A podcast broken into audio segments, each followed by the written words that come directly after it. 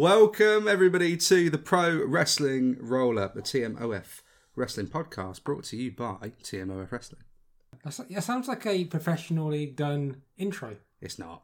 Right, so so ain't professional. Around the mic tonight, it's me, Ash. and I am Russ. Welcome, everybody. If you are a returning listener, thank you very much for coming back to us. If you're new to the show, we really hope you're going to enjoy this one. Uh, we're going to be talking exclusively today about WWE Clash at the Castle. I was there. Were you there? I was there. I've got the shirt and everything. Same here. Um, we will talk all things Clash at the Castle. Um, obviously, we were there live. We weren't there together. No. Different seats, bought tickets at different times. Which, to be honest, I feel like is a better thing because we have better different. We have better and different perspectives yes. from different angles.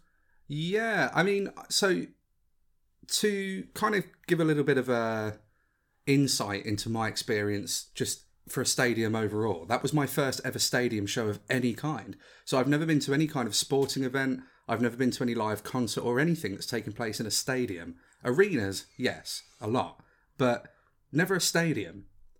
And that was um, surreal.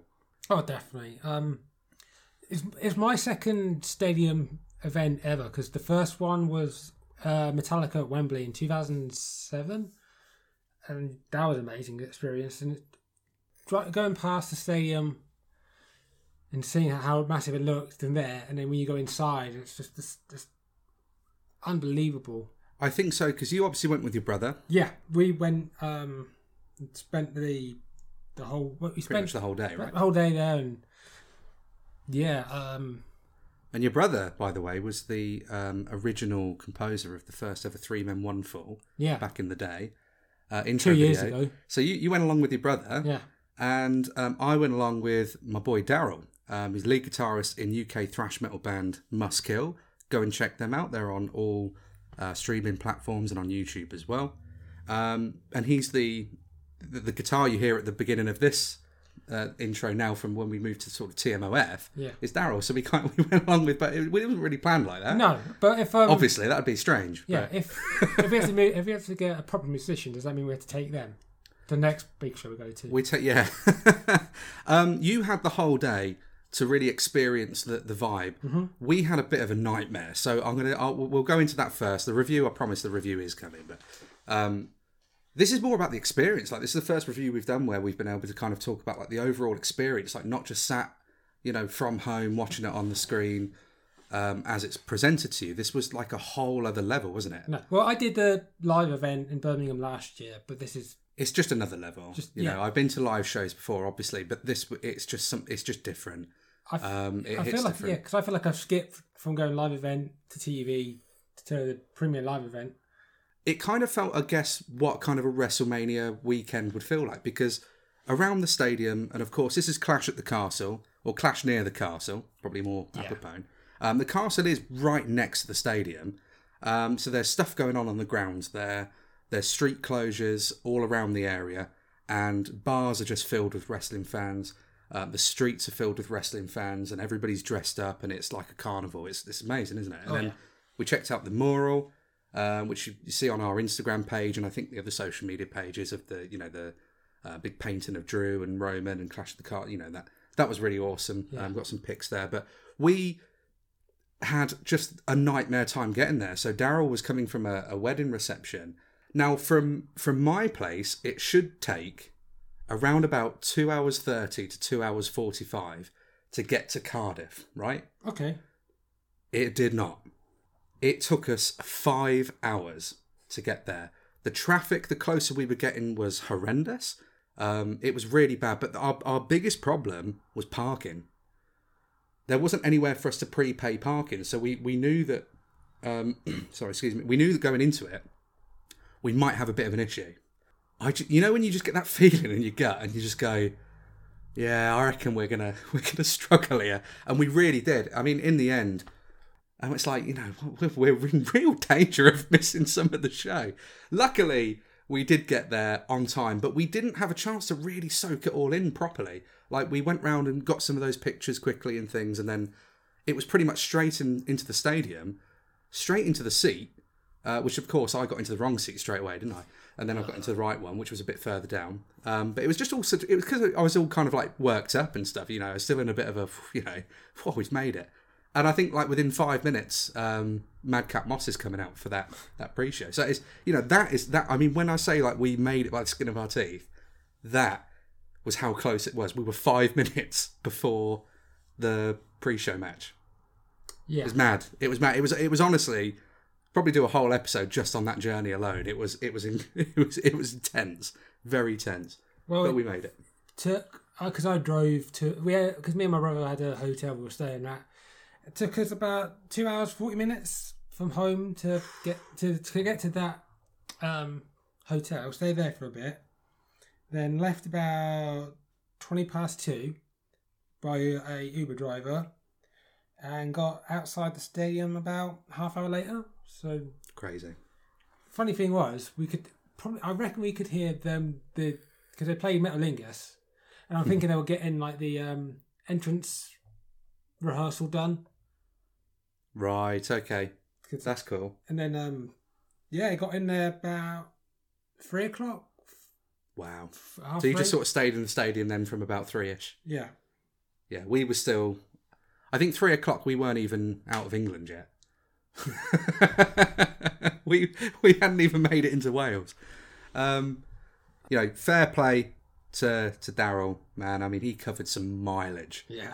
Those, uh, you know, in the course of just over twenty four hours, that was some serious mileage. So, you know, fair play to you, Daryl. Um, yeah, I mean, let's let's go let's go into it. Clash at the Castle, WWE's first premium live event, first big stadium show, uh, set in the United Kingdom for just over just over thirty years to the day. The first, of course, being SummerSlam 1992, historic event um, with what is pretty much touted as the best SummerSlam main event ever. Would you agree with that? Yeah. It had big shoes to fill, Yeah. essentially, is, is kind of the point we're getting to there. But little fun fact for you.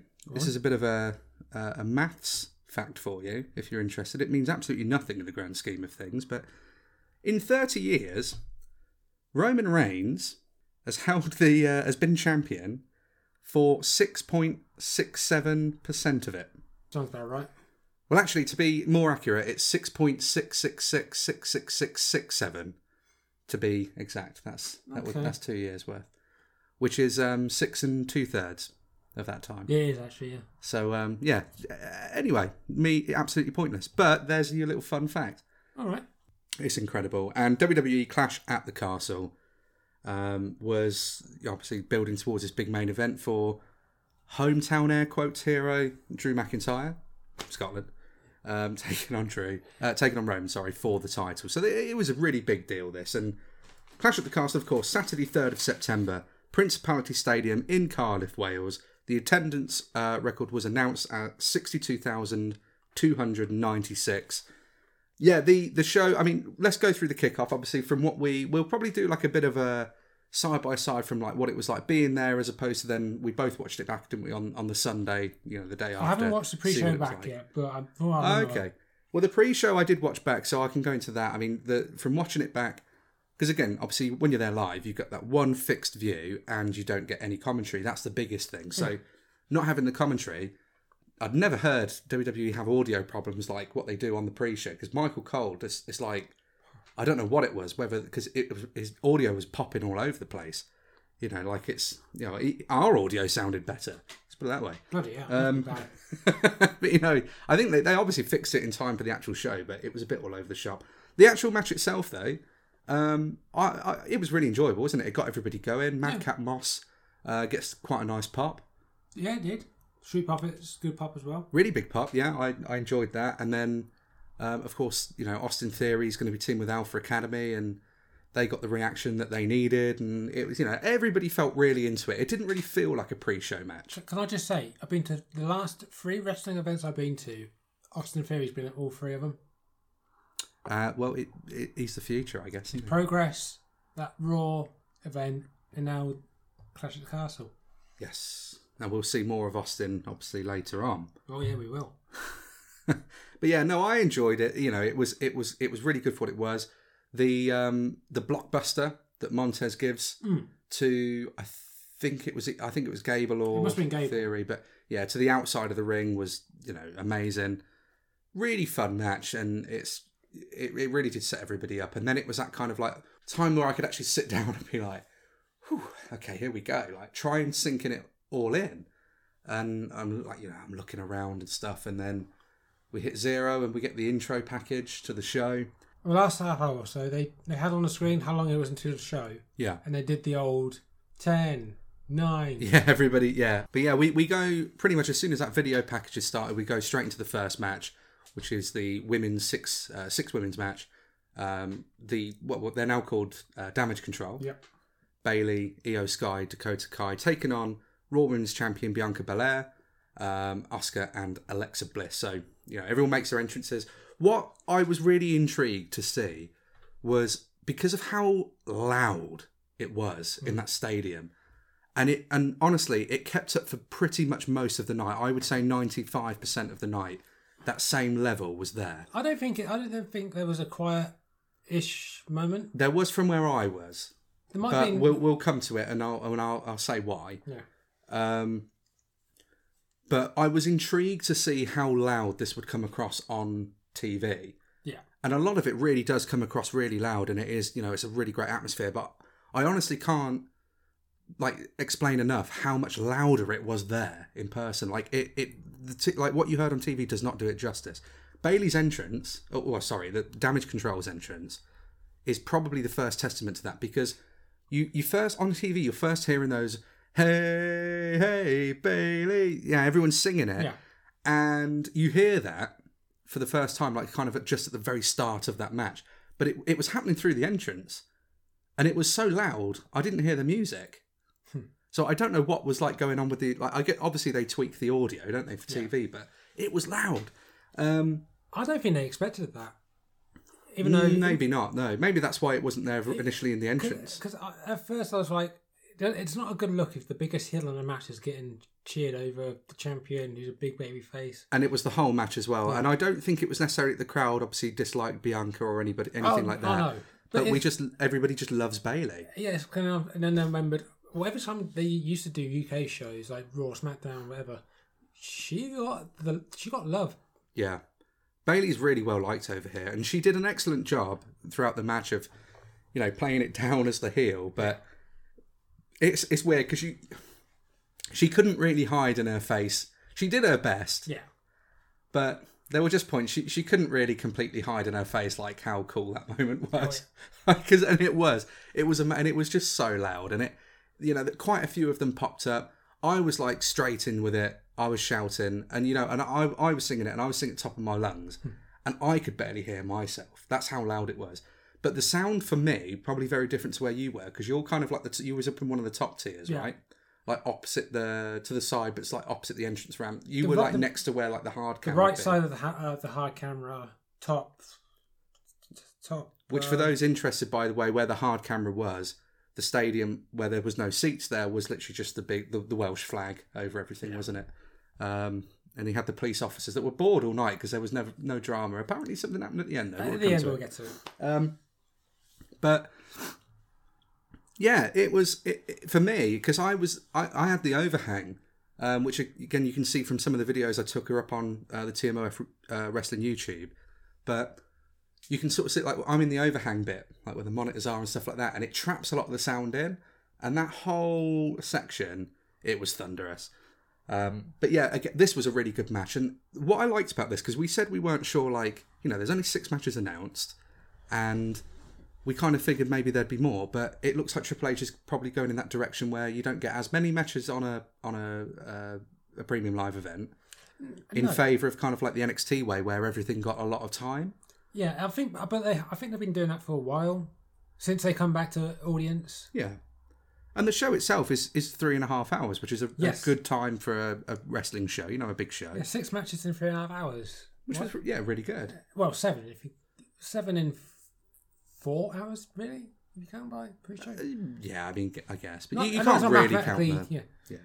Imagine if um, other companies could do things like that. we can, we're not talking about all of that on this one. That's that's at least a week's worth of podcast. Yeah. Yeah, this was it. It was really good. I like the amount of time it got, and I think our prediction came true. We said that Yeah. Bianca would probably take the actual pinfall. I don't think she would. I thought it'd be Bliss or Oh, okay. So then, do I get double points on that prediction? Because I said Bianca would take the pin. no. I'm getting. I am. I'm taking double points, everybody. So you can But, you, you um, can deal with that. I've got a fun fact for you as well. Is it what I think it is? I don't know. What do you think it is? First time in 300 days that Bianca's been pinned. It was, yeah. First time in. Um, it's a well over a year actually. It's more than 300. Because the last time she was pinned on a premium live event was, of course, SummerSlam with the squash from Becky. So that will be over a Yeah. year ago. Um, Just over. I thought of all the people in that match, I thought Dakota Kai had the uh, breakout personally because they gave her a lot of good stuff. Yeah, she had a lot that to to sort of do in there. I think aside from obviously the the sheer unbridled love for Bayley um, from all of us there in the stadium, the um, it was it was actually Iyo Sky from my section that was getting most of the the attention aside from Bayley. There was a lot of Iyo chants. Um, They never quite caught on. You don't really quite hear no, them on camera. but I'm just but saying, that if you go by the wrestling itself, I thought Dakota Kai was the one that they were. she well, she had a lot of time in the ring, didn't she? Yeah. Bayley was was really If it's selling that whole like she's a heel. She does that thing where everyone because there's a lot of we want Bayley chants. Yeah. When she actually gets gets tagged in everyone cheers, she looks around like they're all cheering. So then she just immediately tags out. that's good, that's good heel work. I just yeah, I just started laughing because I, I was like that's brilliant. But yeah, Dakota Kai gets a lot of time in that match. there's if there's one thing, one person I don't think got did too well was Bliss. It felt like she didn't do a lot. I feel like. I feel like the person that didn't do the most amount, aside from Bayley, was was Bianca. But But that was on- deliberate. Exactly, because they were stopping her from being tagged in. I think that, but I, I don't, I wouldn't have said that I thought Alexa didn't do a lot. But it didn't feel like she had like a a moment that was memorable. I, I feel like she was in there longer than she um, was. Asuka. But, um, best thing about listening it, watching it back with the commentary was Michael Cole mentioning that Iyo and Asuka were in a, Yeah, the tag team with, um, a Japanese tag team. well, that, that they feuded over there because they had history, but the Yeah. Iyo teamed with her sister Mio. Yeah, do you think that because it's one of those things they go, well, if it was Vincent era, they wouldn't have mentioned it, but they they might have said their, their history in Japan, and that'd be it. No, I, I can't. No, yeah, but they wouldn't have gone in depth. But I'm, I'm interested in a one on one between them two anyway. There's a lot of good stuff you can have coming out of that, but I guess this, you know, the the outcome of the match is that um, Damage Control win. Bayley does pin Bianca Belair, so I guess that does make her the number one contender. Should be, yeah. and off the back of Raw, which was, I mean, we're recording this now on um, Tuesday, 6th of September. So Raw happened last night. Obviously, big return from Braun and lots of cool stuff. Again, Raw was really good. Um, Damage Controller on there, still doing their thing. I, I think Bayley probably is going to be the next contender for Bianca. Um, and I like that because there's genuine, um, you know, that really could go either way. Yeah, because before she got injured, there was Bayley and uh, Bianca in a feud. Yeah, this I, I like it. We're picking it up, but that was a really good fun match, and it was the one I was looking forward to the least. So it really picks up more. For, and when I say looking forward to the least, I wasn't. It wasn't. I wasn't looking forward to it, but compared to the other matches, it was the one I was least invested in. Let's. I'll I'll say that. But it gripped me. It was a really good, solid match and a, a really, really good opener. Yeah. But it does bring us then to your second match of the night. Oh, yes, it does. So, as well for those who have, who maybe haven't been to a live show before, as well, what you see on TV. So when you get the adverts for Peacock, when it starts showing you, I think it was like the Cody thing come up after that, didn't Yeah, it? Yeah, there was there was Cody. They did Becky Lynch later on. Yeah, all of that is Usos. also playing in there as well on that amazing um like LED screen Oh, above the ring. I like that. I mean, it, You got the full view of that. I, I couldn't see the whole thing quite properly from where I was again because that overhang. So I, I could still sort of see it, but I kind of had to duck down a bit to see what was on it. And sometimes you do kind of like. Did you find yourself having to like try and stop yourself looking at the screen? oh yeah, because there was it happens a lot, there were right? some there were some points where where I was where you couldn't really see. What's going on at ringside, Yeah. particularly? There's, Yeah, there's bits you can see. Like you could, I saw pretty much every move was done. Yeah. But there were some bits where it was a bit harder to see because it was in the wrong corner or The biggest thing for me with it is because when you're when you're static and you're watching it from that one angle, you're not seeing like when it's presented on TV, you don't see the facial expressions hmm. so much, and that's and you know that that tells half the story sometimes. and so you do find yourself looking at it. It's kind of like when you're watching films and stuff with subtitles on. Like you, you know, you don't need the subtitle. You can hear it just fine, but you just find your eyes constantly keep going back to the subtitle just because they're there. And it is a bit like that, and you do kind of like it's. It takes a little while to be like trying, you know. Luckily, like I say, like a lot of kind of half it would be blocked out from where I was sitting, and obviously when I'm stood up, I couldn't see it at all, and I, I was standing up a lot, like at points where everybody would stand up, and it was especially in the main event. But I- um, Can I just go back to one thing about the women's six man, six women? do it six What? man. So, yeah. Um, watching it once once again, watching it back. I'm not sure because of the, s- the statement itself, but Bayley was given a lot of instructions. Yes. It's like I'm not sure if it was like telling them where the, the spots are, what the spots to do, or if they're supposed to come in or not. But it was a bit bit too obvious. Um, to a degree, but I, I don't think it was. I don't, I don't think it come across like a bad because it just come across like she's the leader, Yeah. which she is. So But I, like I said, I, I don't- I don't want to say it was like someone mistimed something or they were in the wrong spot. But yeah, I, it was good. It was a really, really solid opener. But yeah, we, we come to that second match, Mhm. the Intercontinental Championship. Champion Gunther defending against challenger Sheamus, who was again kind of billed like a another like the hometown sort of one, you know, Yeah. because he's he's just over the pond sort of thing in Ireland. So big thing for um well we'll, we'll just do get Sheamus entrance out of the way. Obviously, he comes out with um uh with Butch, yes. who's kind of slowly morphing into Pete Dunne, but Only when he wrestles. when he wrestles, yeah. Well, he's got the older tire back, hasn't he? yeah, I like to think it's just more than that one one off he did. Yeah, I, I think it probably will be. And of course, um, Ridge Holland. So they're out there waiting for Gunther Ludwig. Kaiser comes out, obviously, he's cutting that promo. Get the guy behind him, The guy behind him, I did see that on the screen. I started laughing doing the the wanker. the sign. wanker sign. Yeah, that was funny. Um, and it's still on th- network, so that's that's fine because I they probably don't know. th- there's there's a lot of the wanker stuff on there Yeah. actually. Yeah, I mean it's it's very British. You know, we, it's what we do, isn't it? But um, uh, crumpet humour. That's what they call it. Some of it. That's what it gets called. Crumpet humour. That sounds like an American thing. I've never even had a crumpet. Really, Never. You're not living life, man. No, what do you mean I'm not living life? I don't. I'm not part of your stereotype. I'm a free free man. I don't eat no crumpet. You should do. I don't eat no queen. Wait, what? So, um, yeah, that was funny. But then, big big thing before even Gunther comes out, Do the, you- ret- the return. Yeah, Imperium's back. Imperium's back. Uh, he's he's not Fabian Aichner still. He's still No. going by the NXT. Uh, Giovanni, Giovanni. is it? Yeah, it's Giovanni, but I can't remember his, his second name. Because um, for me, it was the audio wasn't the greatest sometimes with the microphone, so I didn't really hear. Oh, this is Geo until I saw it on the screen. Oh, okay. I mean, I could hear the mic stuff really clearly. It was the music that seemed quiet for me. Like entrance music was quieter, but the mic stuff was was coming across really clear. But then where I was sat was obviously kind of like just above the entrance ramp and off to Yeah. the side. Um, but yeah, it's it was amazing. Everybody's chanting Walter. You don't hear that in the. Um, Well, actually, well, I, I didn't hear it when I was watching it back. no, but when you watch it back on the network, you hear it, you hear the Walter chants. And Michael Cole says, "Oh, the crowd uh, talking about Gunther's past," Yeah. Which I thought was pretty funny. They did a great job actually on commentary in retrospect of, of acknowledging what the crowd was doing. Can we? And it was a because it was such a white hot crowd. What we should say before that match, they showed footage of British Bulldog v Bret Hart for '92 SummerSlam, Oh, was that before this one?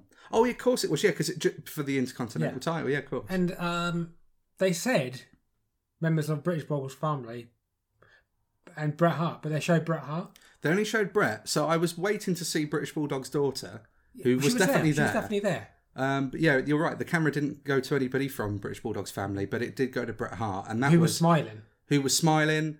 Uh, how can you not smile when sixty-two thousand plus were Yeah, cheering? He was all. He always says like Europe was his. Like the crowd were more his favorite outside of Canada? Yeah. yeah. because he was so like I'm yeah it's I can't I've completely forgot because I thought it came after but yeah you're right it came it was just before the intercontinental match but apologies it's a little bit all over the place because this really is all just off the cuff and we're just going off of our own experience now Yes. aren't we but I, I yeah outside I mean it, it was just such a pop. Like I would say the top three pops of the night, like for for individual talent. Yeah. Bayley, I won't include as a pop because it was more just everybody. This it was a sing along, right? But at the very top was Drew, obviously. Yes. Very very close behind him was Edge. Yeah. Very close behind him was Edge, and honestly, behind Edge it was Bret. That was a it, like from where I was, it was thunderous. Definitely. That that cheer for Bret Hart when he come up on screen and everybody was was chanting "Thank you, Bret," and I think you can kind of hear it, but again, doesn't do it justice to how loud it was in there. Um, but that was a, that was awesome because we said it'd be awesome if he was there, and I think because I'm thinking he's there. It's little anyway. things like that that really kind of made it special. Yeah. being there, like it was that was it was incredible. There was only one person that was in Cardiff that should have been there, but we'll Which one was that? What Taker? Taker. Yeah. Yeah, Taker didn't show up. No. It is what it is. You know, I mean, it doesn't it doesn't ruin I it for me. understand. What I understand because would you want Undertaker or Mark Calaway? You want the Undertaker. Yeah, I mean, I guess. I, I He honestly, he- he honestly, up- wasn't bothered. He showed up for Ric Flair's last last match, but not. That is his, his last one. Let's not kid ourselves. but let's get to the match because. Yeah, oh the my god! What can you even say about it that's not already been said? Like, you just look anywhere and everyone's telling you how good this match was, and Can I just say, incredible. like I like was saying, I was top tier. I'm not expecting to hear anything really apart from the ring. I heard pretty much every chop. Every chop was audible. Hmm. That's not a joke. And this is at this stadium. There was sixty-two thousand in there, rabid crowd, everyone making noise, and we both from different areas of the stadium heard Gunther chop Sheamus. Yes. And to put that into perspective, watching it back and hearing how loud, like some of the, like say in the women's match in that first in the opener, Mm-hmm. like a lot of the screams and shouts and stuff from the ladies in the ring, I heard none of that. No. I couldn't hear screaming, I couldn't hear shouting or anything from the ring. I couldn't hear anything audible from people's mouths, No. but I heard those chops. And and, And I'll tell you what else I heard that wasn't a chop. That clothesline, that shoot clothesline at the end that finished Sheamus, I heard that. Ah. There was a point in the match, I can't remember what chop it was. It might it was either the one where Gunther number- chopped him off of the turnbuckle to the outside of the ring, or it was just one of the ones where he was in the turn. I think it was one where he's just in the turnbuckle. And it's loud on the TV, so you'll probably know which one it is if you watch when you watch it again. But Yeah. Gunther chopped Sheamus. I'm not joking. It sounded like a gunshot. oh yeah, It did. it did. It was. It was so loud. It was that loud. I just started laughing. I just. I just. I was just like, God, fuck, Actually, good God. Speaking speak, speaking of loud, I'm gonna say it now because it happened like in the other match. Whenever there was a pyro noise, the big bang, People jump. People jumped. Yeah, we had it because um, not many people jumped, but the one they did jump for, I think, was in. Um, did the Judgment Day have one? Yes, Yeah, I think it was Judgment Day's one because they weren't expecting I it wasn't theirs. expecting that one. Yeah, so people did jump for that one. Um, but yeah, no, this this match, if this doesn't go down as one of the greatest Intercontinental Championship matches, um, a this year, which isn't hard. No. B of the last decade, which still probably isn't that hard, but of all time, maybe. C. I think it's really, really up there. And some of the older stuff, you know, back in the day when, because they, they was acknowledging this on commentary as well, I noticed that, uh, I think it was Michael Cole, again, with an, another corker of a line, but saying about how the Intercontinental T- Championship used to be the workman's title and really putting it over. And now we do kind of feel like with Gunther as champion, we, we could be sort of in a, a position now where actually that championship might actually start meaning something again. Um, because Gunther is kind of like he's he kind of reminds me of Roman. Like Gunther hasn't really lost much in his career. no, he's um, he's not lost since he's come up to the main roster. He barely lost in NXT. No, I exactly. Apart from I- apart from Dragunov, I, he might have lost like one more one match. He doesn't. He's one of those. He doesn't lose often. So when he will, when he does lose, that's going to be a big deal, and I love that. And again, this was very similar to the kind of, um, I, I suppose, like how the Drew McIntyre and Roman Reigns match was kind of marketed. Sheamus is coming home. He's looking to become a Grand Slam champion. Intercontinental Championship is the one title he's never held. Once he's got it, he'll be the super duper Grand Slam, whatever it was Yeah, he said, because champion. he's the only person who's not who's because there's a lot of Grand Slam champions, but a lot of them never won like the world heavyweight title, Right, like exactly. the universal. Or that universal title? Has he won the universal? No, He's not won the Universal title, no. but he's won like every title, pretty much. During like his run, which Yeah. you know stems all the way back to uh, the WWE ECW, 2009. eight or nine, I think. Yeah, yeah. It's a long time, you know. It's, it's, he's been there quite a long time. But yeah, this you know it was built up. Uh, that that was the the kind of premise for it. Even how the match started though, as well. I loved it. And, you know even that it brawl starts and then those two are just stood in the ring, just still like buildings, like skyscrapers, Yeah. just stood there And that- locked onto each other, not even looking at anything else No, going around. They them. did that a couple of weeks ago on SmackDown, but that was out Giovanni. He's Hmm. just had Kai, um, Ludwig getting destroyed by Butch, and Ridge Holland just trying to stop him. But yeah, this it was it, it was brilliant Uh, i don't obviously like we said british bulldog versus bret hart main event summerslam 1992 in wembley stadium um it is argued as the best SummerSlam main event of all time, and that was for the Intercontinental Championship. Bless you. Um, but you know, it's really it's difficult to fill those shoes Yes. for that match. Probably impossible in some regards. This match didn't need to try and fill it; it just needed to be good. And this was one of those matches I think everybody was really looking forward to. I think we all had a good feeling. We all kind of knew what we were going to get. Oh, yeah. And you know what? Damn it, we got it because Yeah. it was exactly what you would thought it would be and more. There wasn't a lot of wrestling.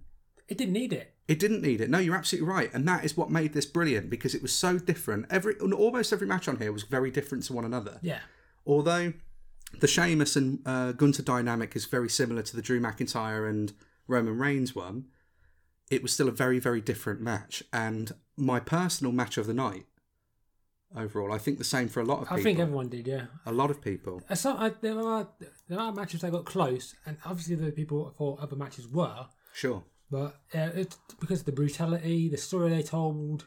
That's I, th- that's the nail on the head right there. Actually, it, it's it was brutal. The match is brutal Yeah, in all the in all the good ways and all the right ways. it's a brutal, brutal match. This was the Dragunov Gunther slash Walter match, but someone his own size and probably bigger. Yeah, yeah. Well, Which- Sheamus is, I think, especially now. I mean, because Yeah. Gunther has lost an incredible amount of weight, and he looks he's you know look at like pictures of him A year ago, probably during the the Dragunov, the first Dragunov encounter that everyone raved about. I, I watched that again, He looks like a different person. and I watched that again because I was thinking, I've not watched it in a long time. I remember it being really good, and I watched it again. It's still good. It's Gunther and Sheamus. I tell you what, I I, I want to see more of that. But yeah, Sheamus's chest is like bleeding within the first few minutes. Isn't Yeah. it? it was it was it was it was brutal. Honestly, I thought genuinely, I think that's amazing. Another thing, uh, I've got an interesting fact for you about this one as well. Unless you want to guess it, what the first IC title defense on the Big Show. that's it. That was the first Intercontinental Championship defense on a premium live event since WrestleMania 37. Night two. Night two. Big E wins the title from Apollo. Oh, he doesn't win it, does he? The other way around. The other way around. Of course it is. It Apollo like- Apollo uh, Crews. This is not Nigerian. Apollo Crews wins the title from Big E in the Nigerian drum match. which was the debut or re-debut of um Commander Azeez. yeah. Yeah. It's it, Think about that. That was over. That's uh, well over a year ago. fifteen months. No, longer Your than that. maths is incredibly Longer awful. than that. Yeah, seventeen months. Eighteen months. Um. Well, September, well, September till April. yeah. So about seventeen-ish months. 17, 18 months. We'll say. Because you think about That's the Intercontinental Championship, the one that used to be not been defended on a premium live event in 17 months. It was a title that got defended like every month in the nineties, and Exactly, yeah. So that's what I mean. I, I, I feel like if you're going to kickstart that belt meaning summit again, like- that match is how you do it. it'd be like having a TV title not defending on TV. Oh wait, Look, we're not here to talk about AEW. this match, I mean, I- do you want to go back to the old school, giving it ratings or what? well, If we are, we should give the women's six. I give the women. I, I to, for everybody new. Um, I'm kind of I'm a bit weird. So Yes. I, Aren't we all? I just don't like doing star ratings. It's just everyone does them. So I go by trophies because I'm, I'm a trophy man. What can I say? I'm an achievement man actually because I Yeah. play Xbox, but Dickhead. you can't really give achievement. Or I meant to give it 50g. Um, well, hang on. You could do. No, No. I was going to say you can't do 100G or whatever. So bronze, silver, gold, platinum, and uh, sometimes I you've got to mold them together and make two. Yes. Um, that first match was um, a lot of this is biased because you're there live that's and the the, experience that's, the, is that's gonna be different. the, that's gonna be the thing. it was gold for me in the sense that being there live, watching it back, probably silver. Yeah, I'd say. But, but but being there live in person for the Bayley stuff, gold. But this match is double platinum. Uh, that is, I've never given a double platinum. no. Can That's you, and it's just happened. well, can you even do that? It's one of the best matches I've ever. It's, it's certainly the best match I've ever seen live. I'd say so. Easily the best match I've seen live. I- If it's not a five star, then you just got to go over five. Then If Dave met Dave, listen, mate, you give that anything under five, he will. delete Twitter He will. because you don't. You, you just get off it, mate. Get off it. Um. The women's women's for me was like a three and a quarter. Oh, look at your quarters. Look. no one wants it. No one needs it. No one wants platinum. They want they want the extra stars. and then yeah, I'm gonna give it a five and a half. Oh, it was incredible. Honestly, go and watch it. And there's we we should talk about some things like I did not think he would hit the Is it Celtic Cross? The, Celtic Cross, yeah. I've not seen him do that in ages. No. That got a big pop. Yeah. And just, Sheamus himself got a big pop. And then at the end, that was a genuine, genuinely organic standing ovation. yeah, Like, I realised I was doing it. You know, I've, I've never been anywhere where I've been a part of a standing ovation for somebody, like on, on that scale at least, anyway.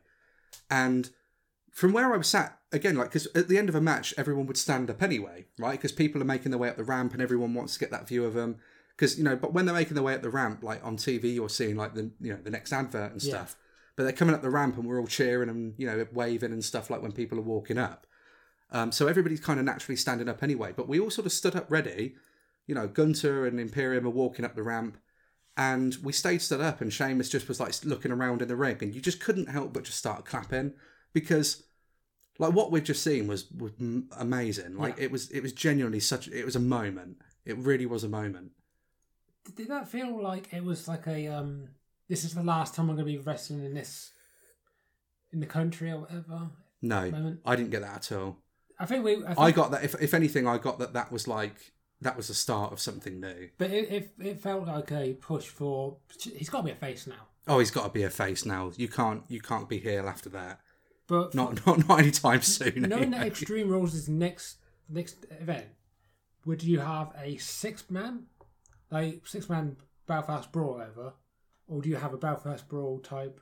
I'd love to see actually just yeah just, just have them do like their own Given weapons, I- fight night whatever you want to yeah exactly just let's see what happens. I mean not that they need it for it to be a great match, but it adds a bit of spice to it, doesn't it? I'm I'm all up for it. Um, but there's more video packages played. Um, do they do they show? I can't remember if it was here or not, but they do show what I thought was really cool. Adrian Street. Yeah, and his man- I didn't know it was his manager because once again I couldn't really hear what they were saying, and then I heard Adrian Street, Yeah, which I forgot, who, who I forgot. The, the, Cole really did his homework actually on not just British wrestling, but like on Wales in general. Because again, going back to the opening for the women's match, he makes a a reference to I think it was in that match, or it might have been. No, it wasn't. Sorry, it was in it, it was in this next match actually. But he makes a reference to Wales was the only place in the UK that would show women's wrestling during the 1980s Yeah, and he makes that reference on commentary. I think during one of the entrances for the SmackDown Women's title. But yeah, Adrian Street. He, Cole, Cole also does reference at the beginning of the show. He references Big Daddy and Giant Haystacks Yeah. and things like that. But yeah, Adrian Street was there, and I, somewhere behind him, I think, was Johnny oh, Saint. Johnny Saint, which but- I didn't I didn't realize until I heard on commentary. Yeah, I didn't clock it at the time, but Johnny Saint, of course, has been has made appearances on NXT UK. Yeah, he was the GM. Which now that NXT UK is going to be Europe, I don't know if he's going to stay or not. I, I, don't know what's yeah. happened. But what, one thing I thought, Adrian Street looked like he could go, and he's probably in his seventies and eighties. You have got to be joking. Bloke must be in his He nineties. looked like he could, could still go. Though. Right. Let's. Ashley, I'm going to Google right now how old Adrian Street is, and if you if you genuinely think he, th- this is why Ric Flair had one more match, mate. No, We don't need to be doing But it. I mean, like in the shape he was in, he looked like he could go. shape he was in.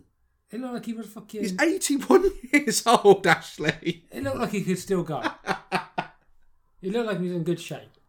He's 81. So He'd probably beat me up. I'm not saying exactly, you. Yeah, that's what I want him to do. book it. We'll have a uh, Hell in a Cell. Are you trying?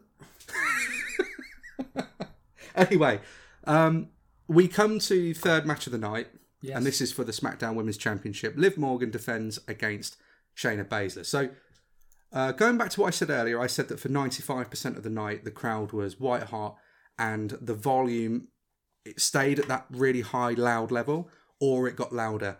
This was where it did come down a bit. Yeah. Um.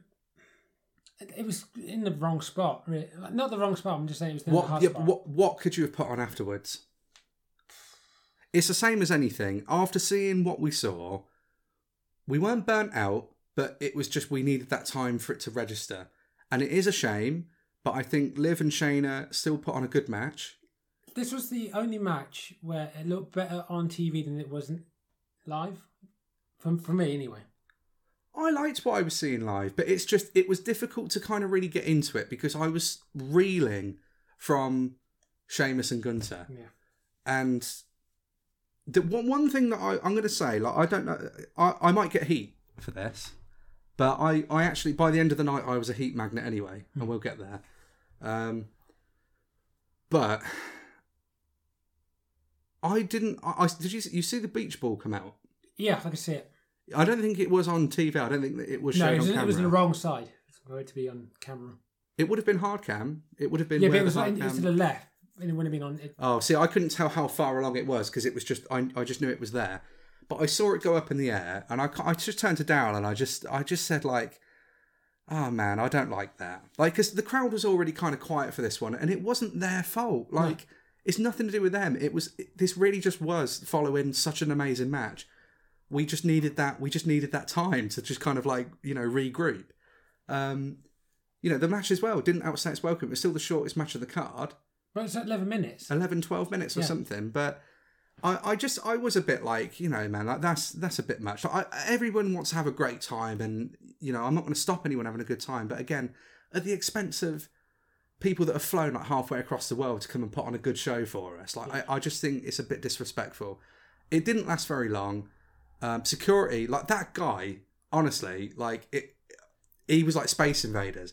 The, the security guy was like up and down the aisle bit and he just anticipated where the ball was going to be and he was right there grabbed it put it under his seat and then sat on it.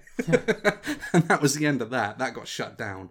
Um, but that got a lot of cheers when the security guy um, took it because people ju- it was just annoying. Like, i don't want to you know it's I just, again it's disrespectful.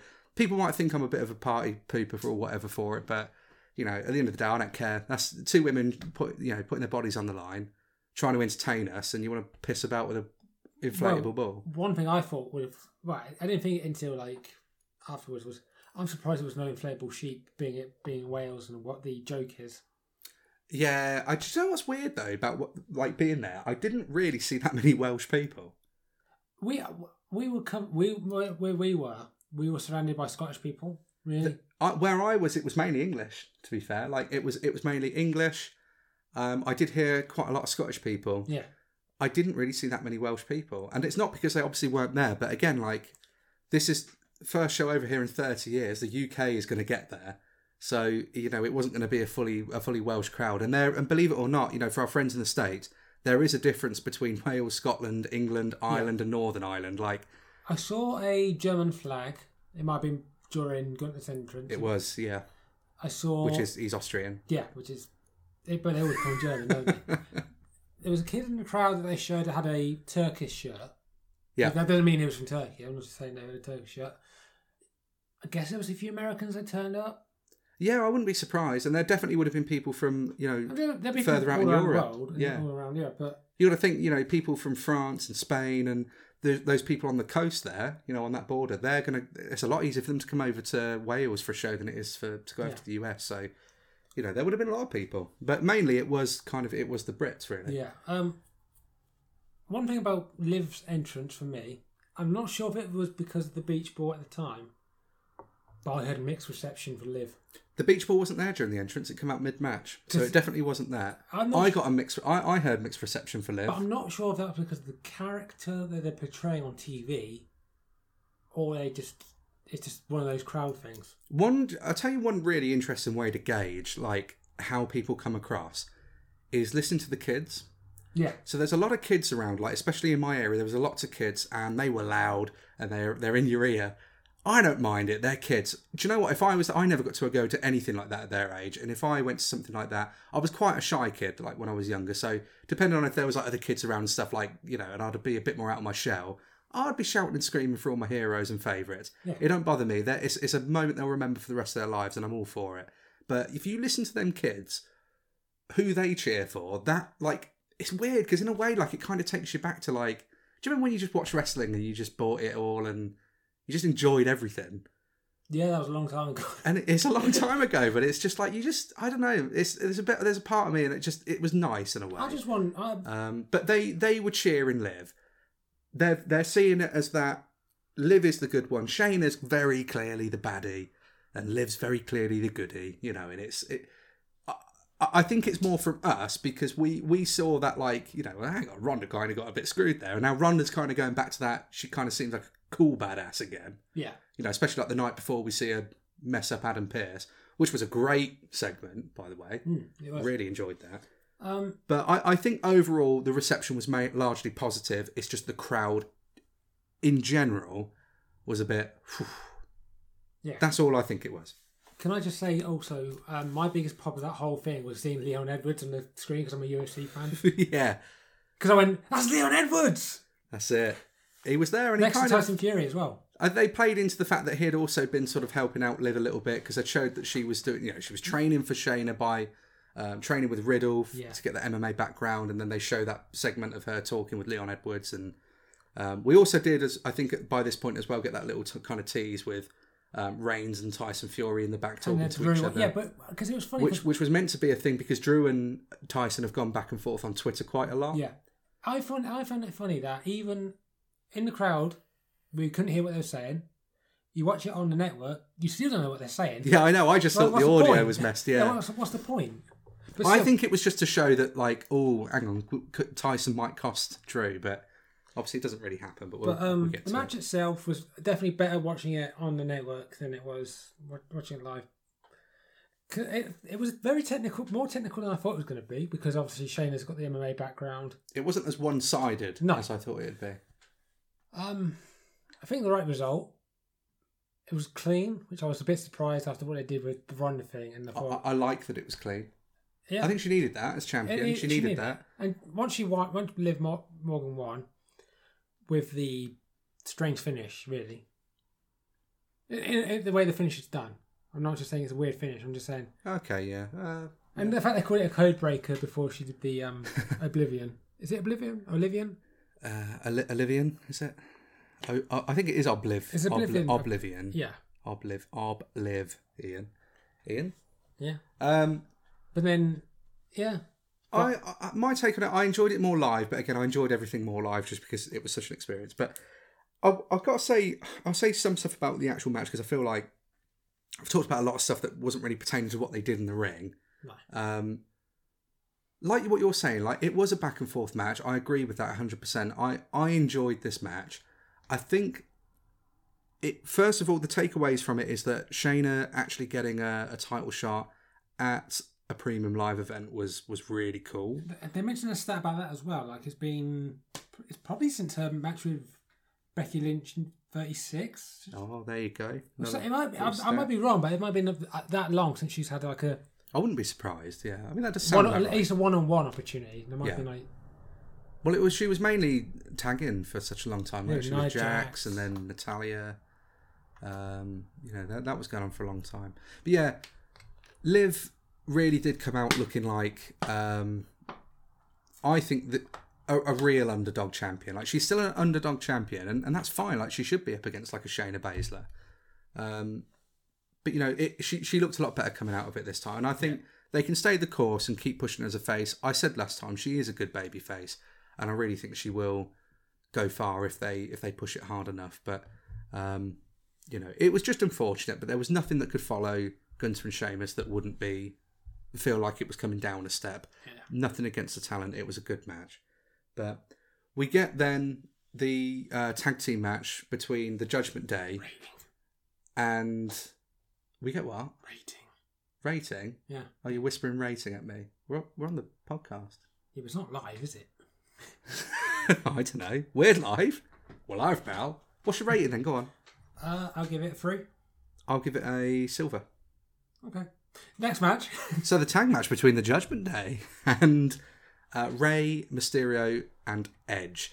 So, yeah, I mean, look, Edge's entrance. What a moment! You've seen it on on the BT. I think it's BT Sports Channel on YouTube. Some WWE's. It's on the WWE one. They show it. Obviously, Edge's entrance comes out, and we're all singing Metalingus. Again, that was so organic. Yeah. Like I knew I was going to sing Metalingus when it come on because even when I go and see Alter Bridge when they come over live, which again we'll, we'll see them again in Yes. uh, December, but when when they come over to the UK and they play Metalingus, and they play it every time, and every time they play it, I'm always like at the beginning at least, like both hands go up in the air, you know, the horns go up, and you know you, you get edge mode on, don't you? yeah. And I did straight away. It come on. I was like, yeah. And then it was on this day. And then when I shouted it, everyone else was like, and it was like, whoa, we're all like, everyone did this together.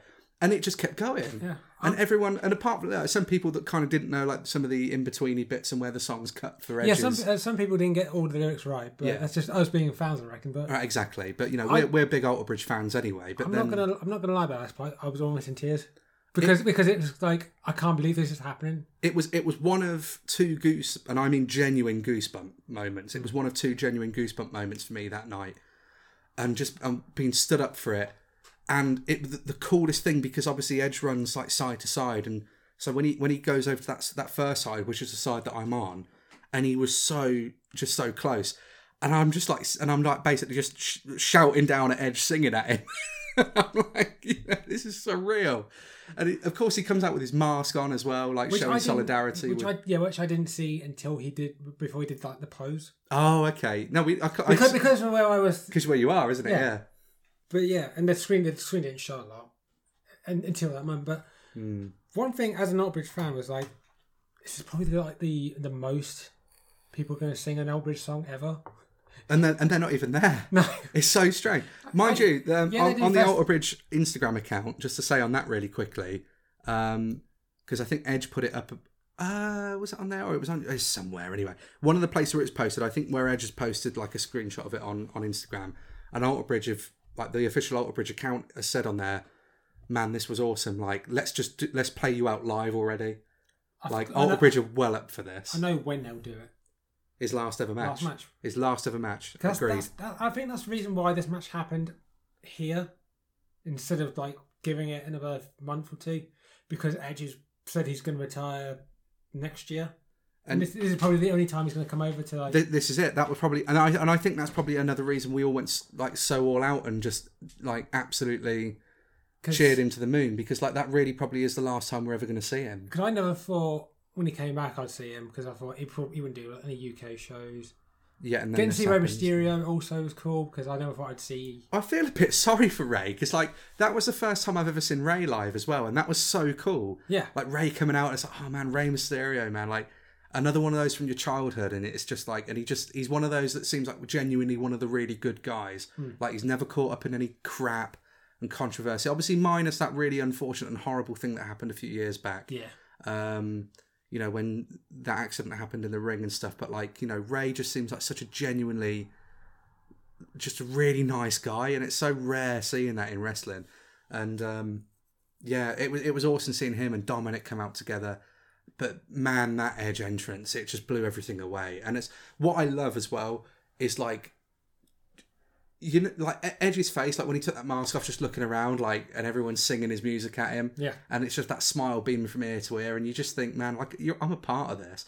And Edge is just in there, like just smiling at everything right now. Like the person underneath, like Adam Copeland, is like looking at sixty-two thousand people sing at him, um, just like just so happy that he's just there. Yeah. Like what a feeling that's got to be.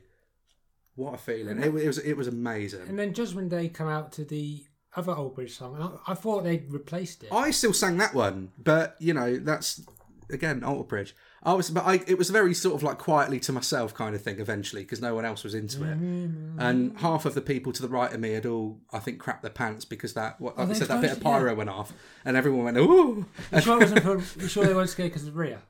I should no wow, God I do love Rhea, but yeah.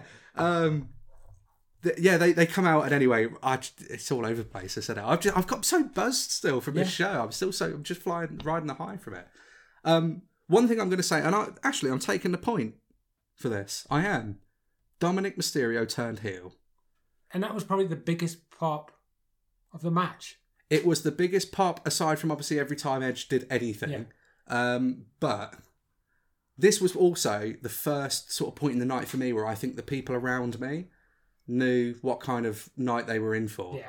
Because when Dominik hit Edge with the low blow, and it wasn't just me to to to Daryl's credit. I mean, he he was it was the same for him as well. Like we were kind of yeah. Dominik hits Edge with that low blow, and I belly laughed.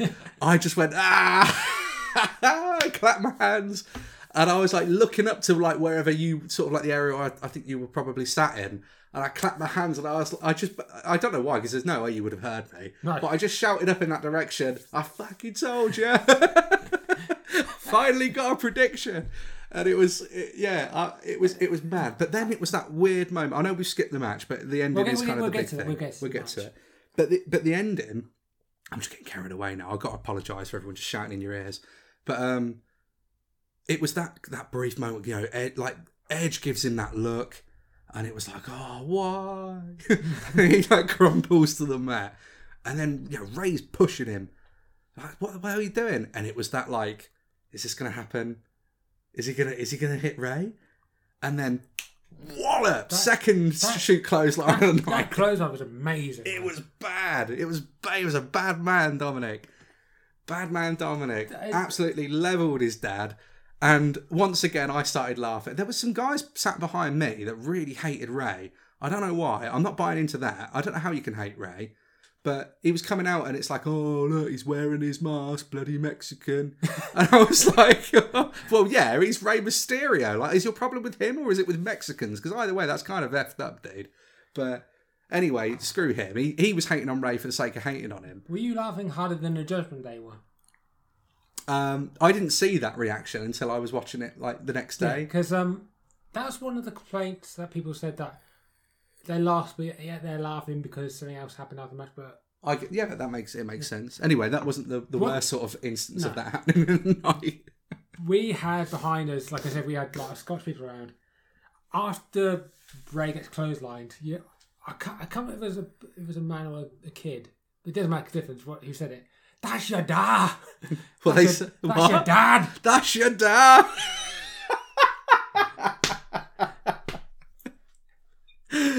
It's like what a great reaction. That's your dad.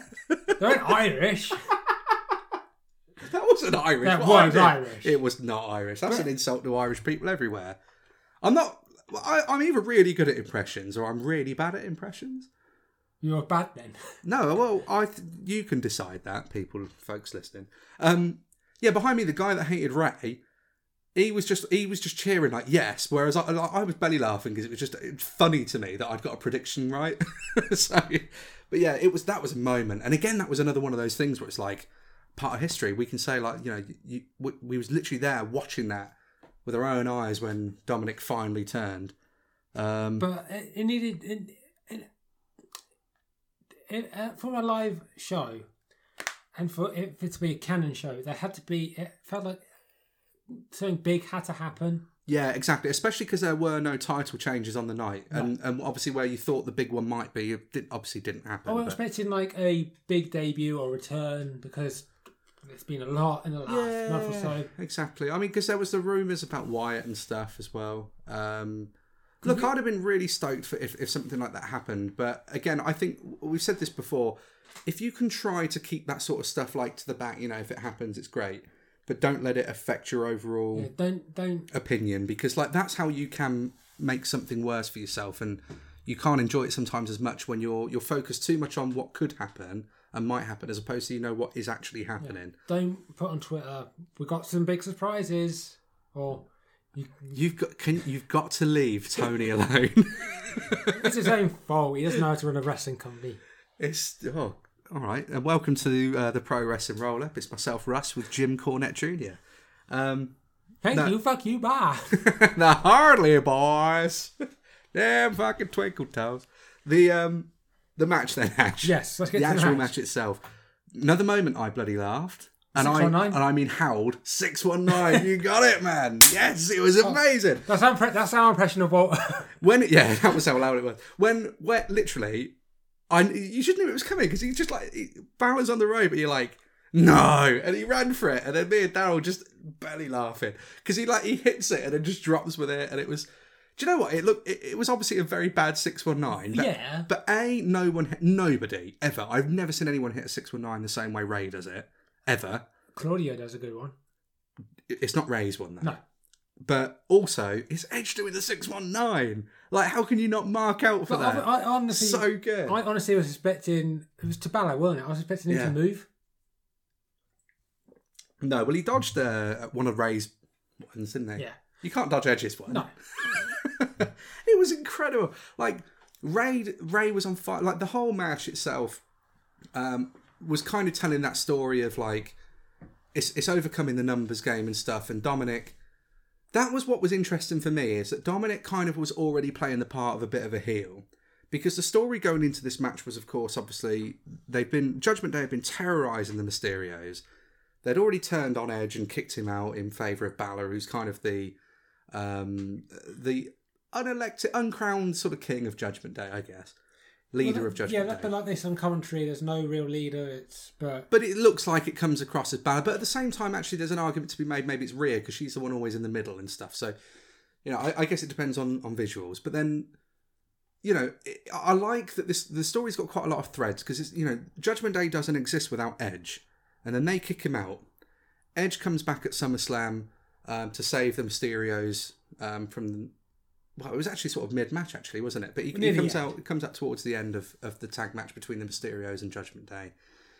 And then yeah, we we get to this whole like you know like Rey's going to go up against him, but Rey feels like he needs more experience in his corner. He wants the Hall of Famer Edge there, and Dominik's a bit jealous of it, and he's not very happy because he feels like it was meant to be a family thing, and Rey's saying Edge is family, and that was the story, right? So it, all the seeds were there; they'd been planted. Like this is a good time for Dominik to turn. And then during the match, he's the one that actually instigates outside interference because it wasn't Rhea.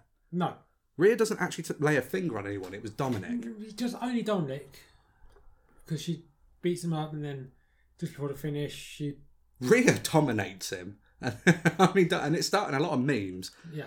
but she does. She brutalizes him. But the thing for me, that what I, I guess the thing for everyone, where everyone's like, well, then why did Dominik help them win if he was going to turn heel anyway? Like, I know that's been But I, asked, I but understood. I understood watching it again because even though like once again I, I could see everything near enough, yeah, I think I know what you're going to say. but he, he didn't get the credit. Yes, Edge and Rey were hugging each other, and Don just stood there like, "Mate, I helped you out." I, I yeah. So I didn't quite see it as like the credit side of things, although that makes sense. I, I just saw it more as like you know he's Edge and Rey were just like hugging each other constantly and celebrating together, and Dominik was stood on the other side of the ring and just sort of stood there. So like, I kind of it, it felt like it was going to happen then, yeah. So I, I get that, I, and that that was my takeaway from it. So I think it does still make sense, but you know the, match outside of that was was great. That Damian Priest does that like leap up onto the barricade when Rey's up there, um, and then the the actual bumpy takes. Again, like we don't see this live because it's just too far away. But like on the, the little, Yeah, yeah. he does. even even though I can see the screen, and like it still it still looks funny. I know, but you couldn't hear it. So No. when he was like the next day when I watched it and I heard him actually making the, the wind noises through his cheeks, I just And I just found it funny. Rhea's like, "Come on, man, get up." I know, Did you know? Rhea, you wouldn't understand. Did you know that n- near that section are Finn Balor's parents? Yeah, have you seen the picture when he gets thrown over? They're laughing at him on the floor. They're laughing at you. Brilliant, absolute class. I loved it. Yeah, this match again, it's another one, and it was a testament to the crowd of, of how loud it was, particularly for Edge. Yeah. Um, and then, like you said, on the moment where Dominik um, turns. Of course, we've had a little bit of fallout from that now on Monday Night Raw last night, where um, Dominik is now officially lined aligned with the Judgment Day, and um, you know they've, I guess, sort of kayfabe injured Edge's leg, um, and it kind of they they're going down like this route. I guess we're going to do a long build to Rey versus Dominik, Yeah, because where Rey doesn't. He's already said he won't fight his son, No. They, kind of like Taker wouldn't fight Kane. they're going to do Edge versus Dom. Dom, Dom Mysterio. What I'm ex- what I was expecting them to do was have Dom say, "I wish Eddie Guerrero was my dad. Could he be a better dad?" There's still yeah, but there's still plenty of time, isn't there? They probably will do. We'll come to the better dad than people as well. That's coming. The um, the I, there's plenty of time for it, but there was the, one thing I didn't know until after this match. I'd seen someone put this online, and I thought it was really interesting. Was the the way Dominik turned on Rey was very reminiscent of when Eddie turned on him in 2005, when he's kind of like got the hand on his shoulder yeah, and he looks away and then lays him out with the clothesline. Even the clothesline was very similar, and and I think I think all of that is very deliberate. I, I think Oh, yeah. I think Dominik's mullet is is a little nod towards Eddie. I think their recent um, merchandise, you know, like the kind of the because it's a mix of like Scarface and the old um, LWO, was it? yeah, from WCW, which was of course the um, Eddie's faction Latino World Order. Um, everything just is, is sort of pointing there, and now there's even this this little thing where you know, like when Judgment Day was attacking Edge on Raw, and Dominik stood with Rhea, the the woman who's been beating him up this whole time, and then in the photo they all take together backstage, he's stood next to Rhea, and it's kind of it's given a lot of people Eddie Chyna vibes. yeah. I'm all. I'm. Do you know what? I'm all for it. And I said this weeks ago. Judgment Day feels like it's really picking up, and I think especially under Triple H now, we're going to see it really start taking shape. But there's so many different threads because you can. I even. I even said. I turned to Daryl at one point, and I said, I love you. when love you daryl i turned to him at one point and this was after like dominik had walked off and it rips his you know whatever and then rey gets to his knee doesn't he and he's like begging like i'm so sorry edge and it was like a real no, no, heartbreaking moment a split second and a part of me thought what if rey drops edge That's right what now I, I thought as well. yeah did you think i i, I thought could you imagine because you said last week about rey turning heel Only because it reminded me of when Shinsuke did it to AJ at Mania 34, Yeah. was it? I'm still not convinced we won't see it. I, I, I think it's unlikely now at this point in Rey's career he will turn heel because he doesn't really need to. But It's the first if you're ever going to do it, I think he'll do it now, even if it's reluctantly just to be with his son, yeah, it's the first because time. it depends on how this Edge and Dominik match goes. yeah, because the first time since '99 a, a heel Mysterio. Yeah, Man, Uh, there's, I'm, I'm looking. I'm, this genuinely it, leaving like that, coming out of that match, it's got me really pumped to see what happens with all of this stuff next. What a world we live in when WWE's doing all of this booking like can this. they wait till Mania? Well, you could, I suppose, couldn't you? Triple H does like a long build, a slow build. will Will they wait till Mania? I guess we'll see. Versus Mysterio. I guess we'll see. But then, could we see Rey versus Edge at Mania? A heel Rey? Time will tell. Time will tell. What else are we going to tell? Our ratings? I remembered it that time. Yeah, three and a half. I, I'm not looking at just the match here. I'm looking at the aftermath, and, and for the aftermath for as a- me, As a match, three and a half. But if I was to add it on, I would have said four because of the Dom bit. Um, mm, do you know what? Then I'm going to go Goldenham. We're between gold and Alright. platinum. It's Goldenham because that I feel like again it's a bit biased because we were there, but we that was that, that was part of history, and I feel like this really is going to mean something going down the road, and it was incredible. This was the only match that had some house show spots to me. Yeah. Actually, do you know what? No, sorry. I'm going to go back. I'm saying platinum. Right. I am saying platinum because even just being a part of that edge entrance, I don't Yeah. care. I don't care. We're never going to see that ever again. Give it. Go on. Give it five. Nah, I'll Go on, give it I think I'll five. give it four. Give it five. Come on. I know it wasn't the Tokyo Dome.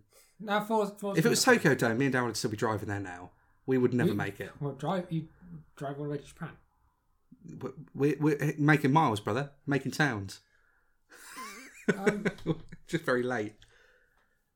but You think I- it was like a house show match? there was only there was only match that had some house show ish spots because of the when they whip into the corner and Rey would stop it and then Balor tried to do it to help out. I liked that, But it's yeah, but it was, and it came across really well to the live it crowd. was it was it was fun, but it was the only match that had like house show spots. Isn't that what it's meant to be, though? Yeah. At the end of the day, like it fun, and and it was. And the six one nine from Edge just Yeah, that was the icing on the cake for it, all, wasn't it? Brilliant. I absolutely loved it. Um, what sort of promo bits were next? well they did like They repeated some of the well adverts. there's the Becky Lynch one yeah, there was a there was a Becky who one. could be returning a bit quicker than they thought. Yeah, There was the advert for Extreme Rules. yeah, That was the only time you got to see Paul Heyman. yeah. They had a few WWE shop ones as well. Yeah, Um, the Connor's Cure. Cure. yeah. Was, Comes Kill that was a good one. with uh, Bianca and the Street Profits. um, Um, they also had. can't think if there was There anything was an else. Usos one, Yeah, there was. Yeah, but obviously this is like in between every other match. every other match. Yeah, opposite and again because it's best to get those them out ads on for now Peacock. because otherwise we'll. Just forget, yeah, because I completely forgot about the um, Bret Hart one earlier, which is atrocious. Um, but yeah, this is the, the semi main event now. So it's uh, blood feud between Matt Riddle and Seth Rollins.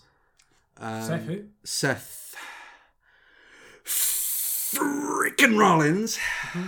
Where's yours?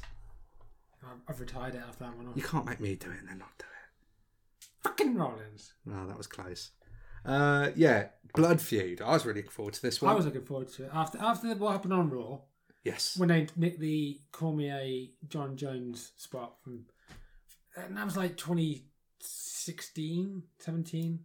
It was brilliant, wasn't it? And Yeah. and again, it was so Oh. different to what you're used to seeing on WWE TV because it was that kind of like they come back after the break and it's like, yeah, you want to talk about my family, talk about yours, and your wife left you, took your kid, they didn't want anything. Where the fuck are you? Wait, I'm gonna fuck you up, bro. Yeah. Like, one more one more promo we forgot about Drew. When he did a promo basically about it's basically like his own like promo about why it was such a big deal to be in Wales and how oh yeah, yeah, yeah, yeah, and they and they did the visit Wales thing as well. Yeah. Um, yeah, blood feud, and um, entrance wise, like I get it because Matt Riddle's thing is coming out on the scooter, but my, it's really nitpicky, and again, like it does nothing towards like making the match bad or whatever because it wasn't by any stretch. It was amazing. Yeah. In fact, it's a lot of people's match of the night, and yeah that's I'm- I'm- absolutely fine with that. I'm not I'm not saying it wasn't, but it was. It was, Well, no, it- it was close. subjective, it was innit? close. You're really close. Um, I mean, realistically, it's down to three matches for your match of the night. I think for most, but um, it, it- coming to the ring on his scooter, though, I think for a blood feud, it just seemed like he came out and he was still very happy. And I guess that's part of the Matt Riddle persona, isn't it? But I just think, you know, like this was a real blood feud, and we're just in that video package of "I'm gonna fuck you up, bro," Hmm. and he's like coming down the ring on his scooter, and I'm like, uh, all right. But you- it, it, it- obviously it doesn't take very long. He kicks into high intensity straight away. Yeah. Did you notice he one of the flip flops didn't go out the ring? I didn't notice that. No, Going, ba- going back to I was very impressed with his hat throw from Yeah. where I was sat. That that thing actually went really far. Before wha- one one thing I must mention going back to the Dom Hill turn, I didn't notice this until I watched it back. Both his shoes were still in the ring. yeah, he took his shoes off. Yeah, Yeah, don't know why. is he retired?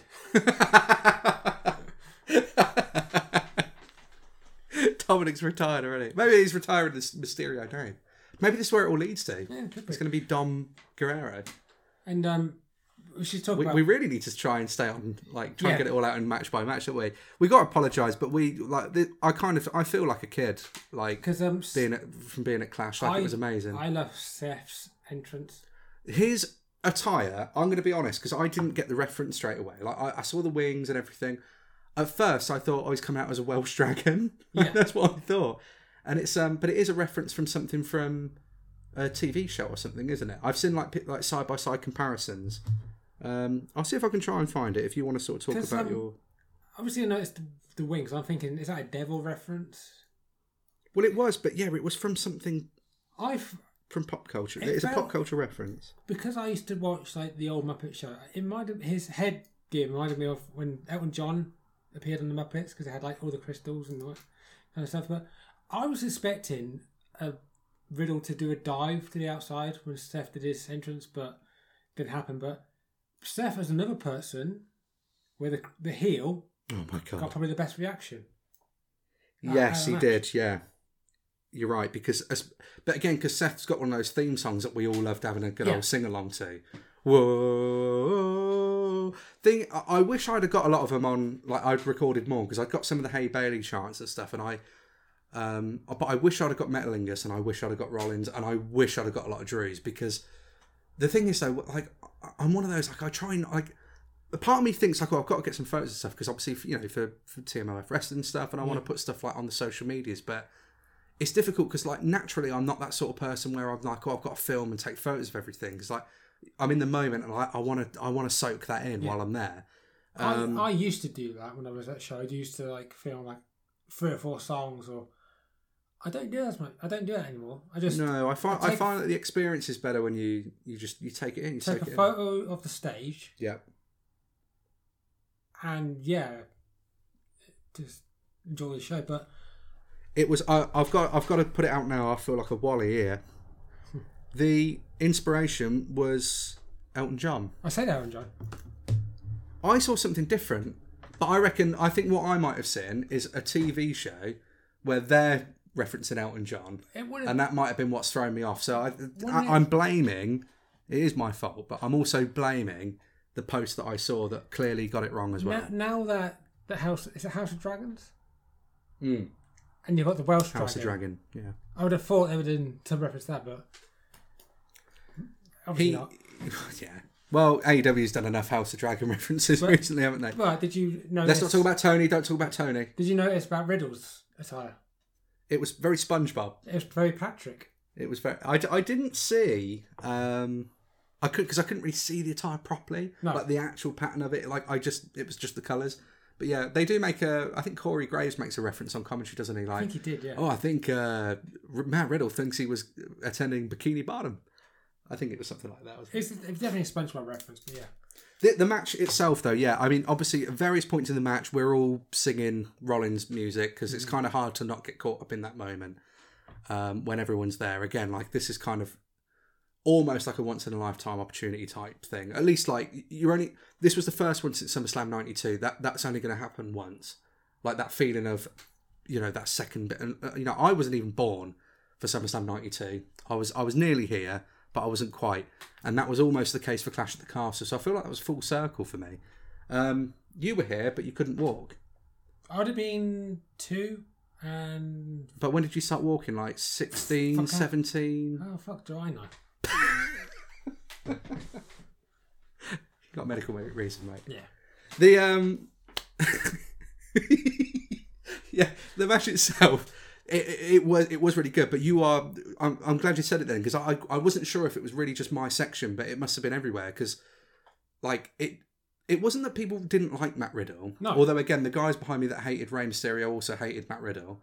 Um, but as a whole, it wasn't that necessarily people hated Riddle. It's just everyone loved Rollins yes, and it was it was really really loud. When he won, it was a face reaction. when It was a face pop. yeah when we when me and my brother were traveling on car by the car, we saw a car that had a poster in the back, and it had Seth freaking Rollins, Oh, nice. and they were right next to us. To see the guy, I didn't see it until the um, uh, watching it back on the Sunday. But to see the guy, I think he was somewhere in the front row with the Seth freaking Rogan shirt. I didn't see that.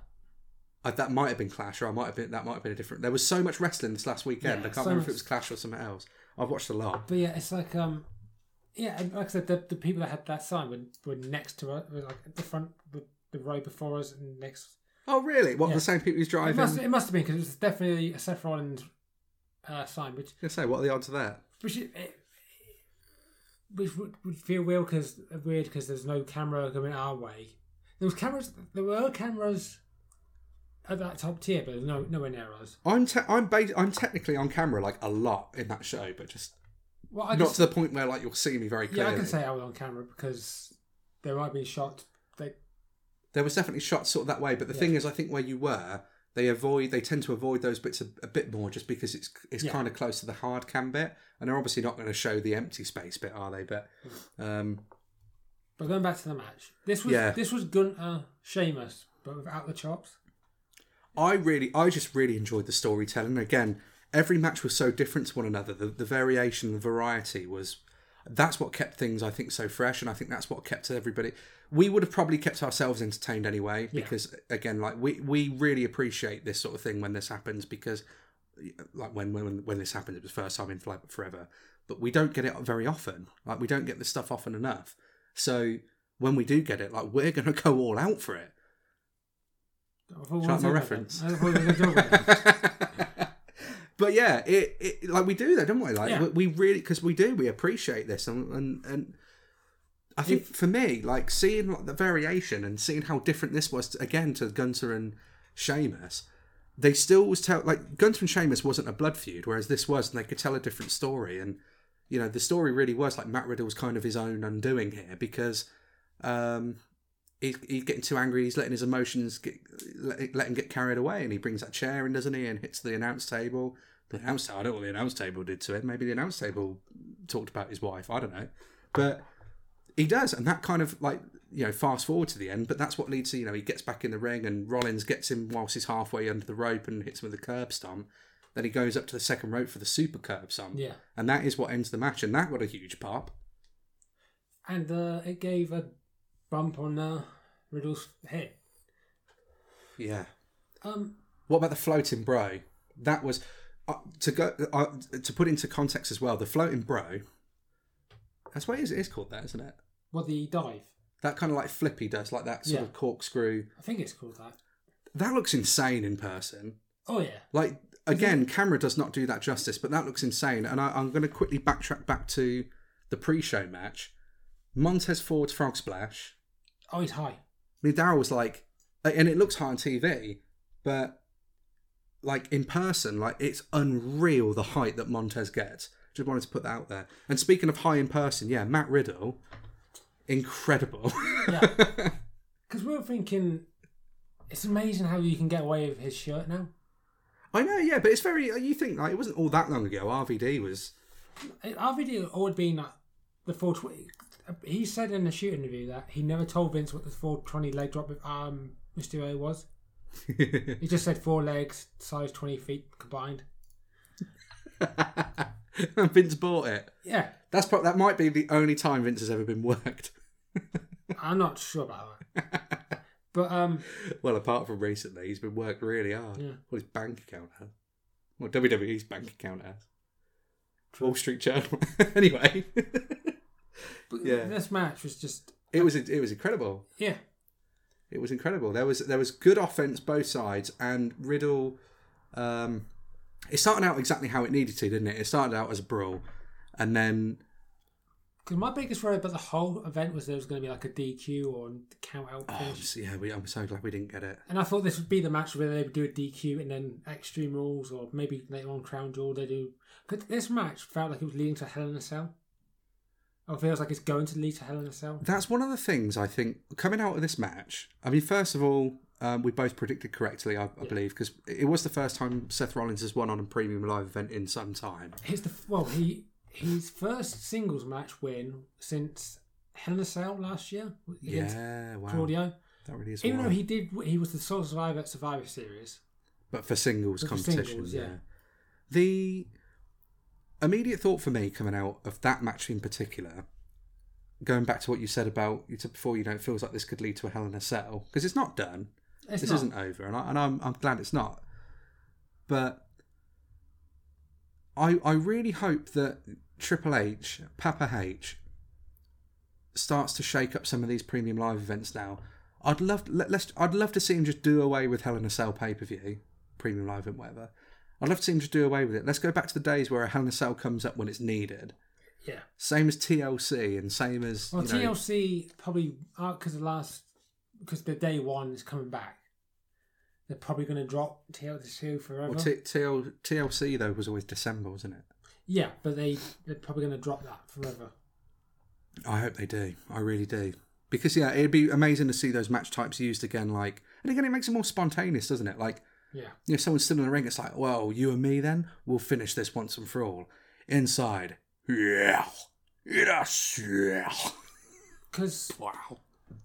You know what I mean? Though Yeah, it's like those were the, those were the days. Because. Seth and Edge last year, when they did it Crown Jewel, that was a feud that deserved Hell in a Cell. It didn't have to just be Yeah, the pay per view. Because if but there's been so many now that are just set there just because it just falls that time of the year. yeah, it's kind of like um, well, with TLC, so we're gonna have a TLC match. Hell in a Cell is probably like it's it's not the only one, but Hell in a Cell is the probably the perfect example of a match type that needs to be the product of a rivalry and a storyline that needs Hell in a Cell, that needs Hell in a Cell for the It resolution, was kind of like and not a seasonal thing. Like it shouldn't be a product of the seasons. you know how like steel cage matches felt like an end of the feud, Yeah, and or at least a, con- a constant. It, it could sometimes it would propel it into a different level though, or it would start something new because it's like the Hardys. You know the initial kind of like fallout with Matt and Jeff, hmm. and that all stemmed to my. I, I might I think I've got this right, but that all sort of started from that cage match, didn't it?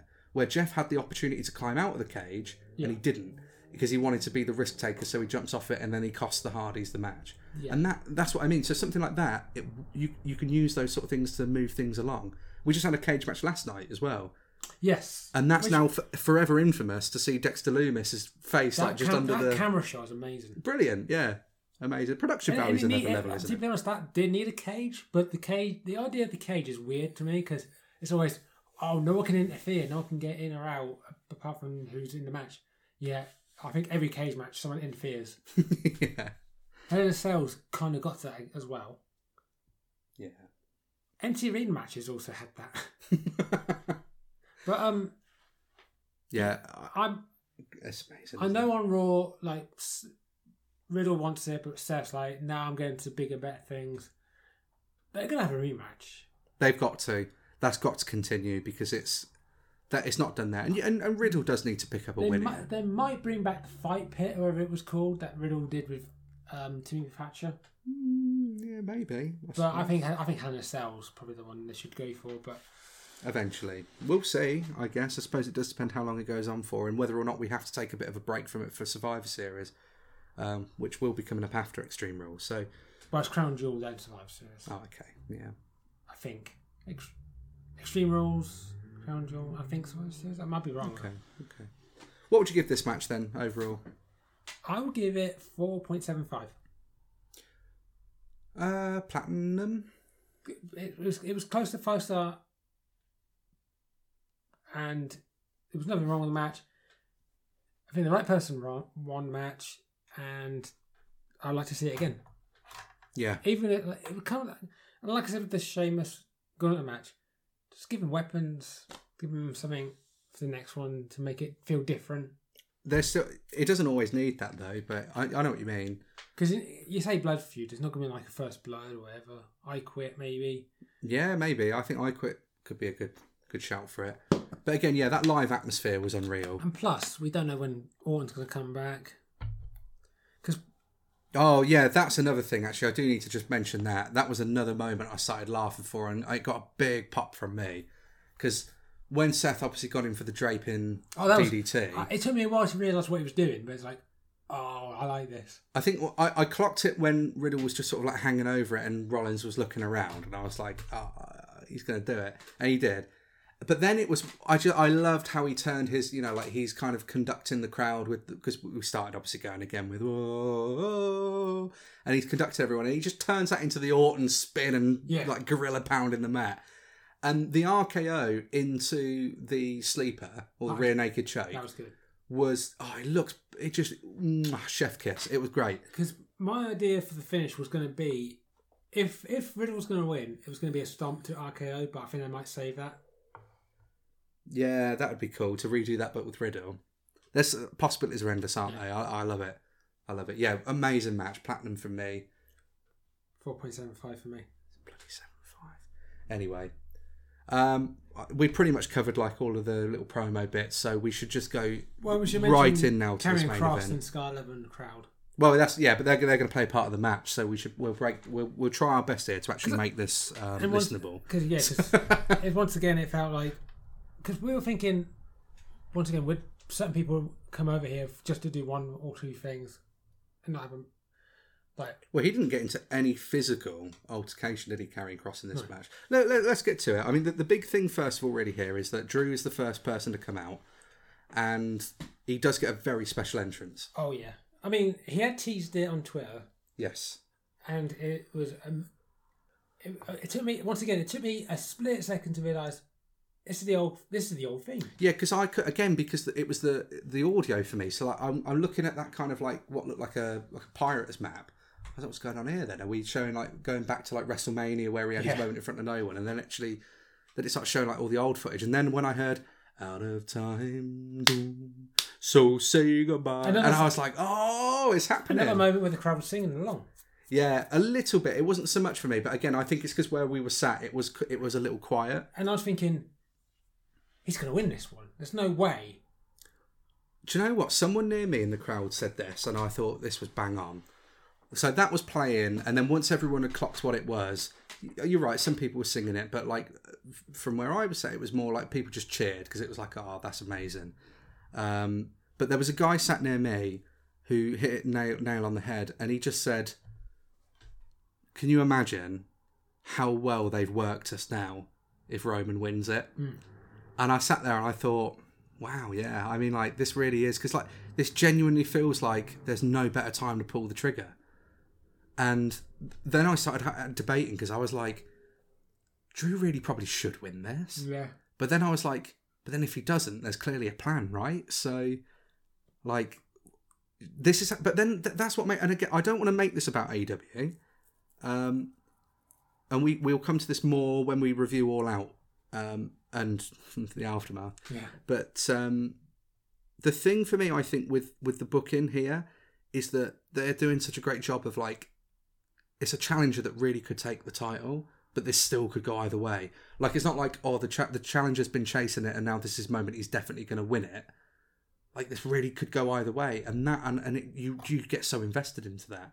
Because it's not just one of those where you can sit on your hands and go, well, he's probably going to just win this anyway, so it don't really matter. I would have Like- been because I I think we said this in the prediction. I'm not ready for Roman to lose just yet, No. but it's a, it, it's a time that could happen. Yeah, and I never felt it more than when like, and again, but I I- didn't know how I was going to feel about it because you're there in person, and you cannot help but be sucked in to that emotion, that raw emotion from a crowd that desperately, and it's not just a crowd, it's it's sixty two thousand people that desperately want to see Drew win this. Yeah. We want that moment. We want to be the ones to say we were there live when it happened. Everyone that was there when Bulldog won the IC title from Bret Hart, and it was that amazing, amazing reaction and just the emotion from everybody after that match. We desperately wanted to be able to go, we were there when Drew did it, dethroned Roman Reigns, ended the two year long reign, and become the champion in, in his home um, of, of the United Kingdom, at least, anyway, right? It was. You, wow. I mean, look, Roman obviously wins. We're gonna we'll come to it in the order of Can what I happened. say, I- Ro- before- Roman wins it. and A lot of people have said that like they're really ha- unhappy with it. Yeah. I don't. I I, I kind of like. I it was brilliant. It was because it was ride it took us on. Can I when when Drew came out and the pyro and Yeah. everything that was cool, and I, I'm thinking they should play the Shield theme for Roman to have his history. No. Yeah, but it, this was more about Drew, wasn't it? I know, but I think It was to build it as Drew's moment. Like this is it for Drew. and it also felt weird just having Roman come out by himself. Yeah, it was. Yeah. Obviously, that's obviously, not obviously, ends, obviously the, the bloodline got destroyed on SmackDown. Paul Heyman was actually there, by the way. I know. I didn't. I thought But he's still, obviously, kayfabe wise, injured from the F5 at some um, I guess the reason why the Usos couldn't come over because of the DUIs in the past. Oh, that's a good point. Yeah, I'm not too But sure. I think actually. they'd, I think they'd come over for the UK tour when it's It's only Jimmy, though, that, isn't it?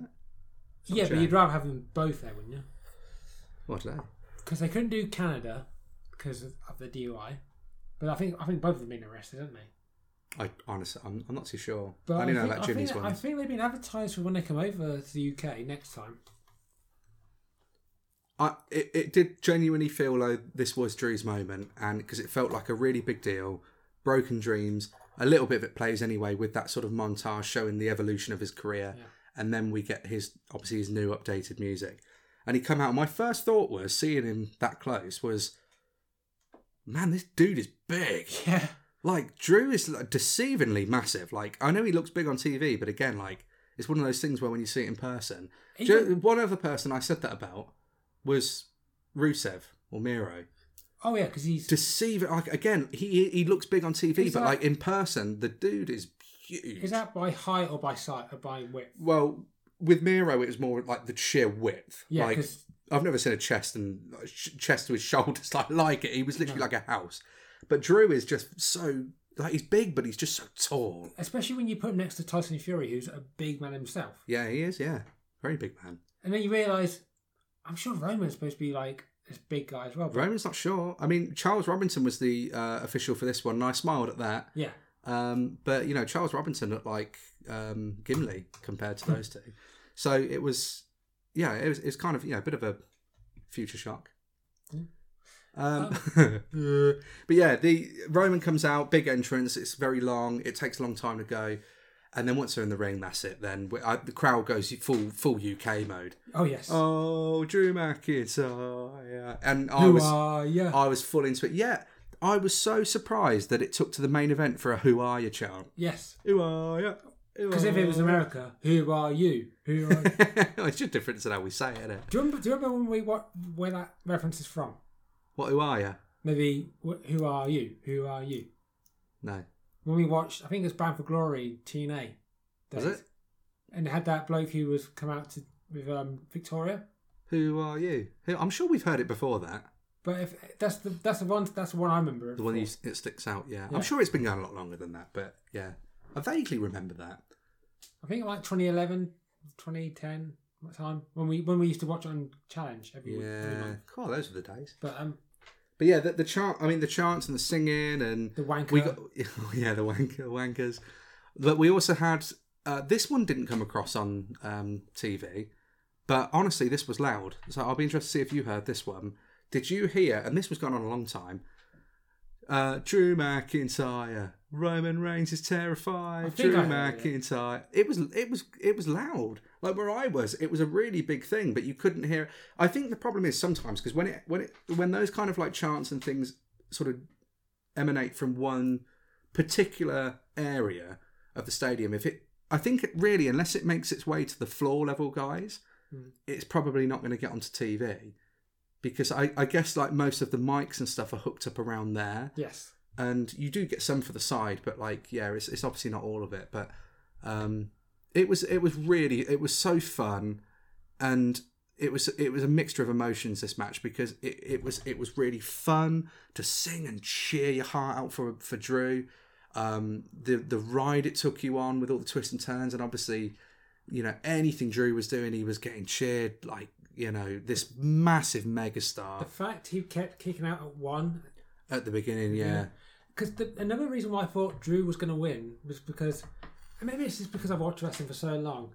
The false finishes were all Roman nearly winning, yes and Drew didn't get a single one. which again and that's per that was perfect booking yeah, because it re- it just had us 'Cause- and that's why i'm not mad with the finish because i had such a fun time I thought it, I I didn't I wasn't. ups- and It's I, like obviously i would have loved to have seen drew win like Yeah. that would have been a great moment for us to remember but because I, i'm not going to sit here and that complain second about it Claymore, I was expecting that that loud pop. yes it was when he could finally hit the claymore as well because i did a good job of building it and then roman just it wasn't connecting The same way in a different in a di- in a different way of when Sheamus tried to get the ten beats of the Bodhrán on. it was a similar sort of thing yeah and, And then he when he was finally doing it and it was doing it all over the arena Yeah, all over the ringside But Very. um, because what another thing about a Roman match is hearing hearing him on the um camera when he's talking to yeah and opponent. you because you can't hear a You thing can't hear a thing. yeah not well apart from the crowd Yeah,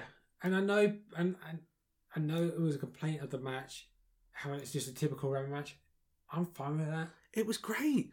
It was it's genuinely it was so good. And you got to remember, like the crowd is making that. I think even if you was watching that at home live from the TV, like there's no way the crowd wasn't making that feel like a big deal. Because honestly, that match felt like a huge deal. Like that had a big fight feel. Yes. that gets overused a lot, but it really did have a big fight feel.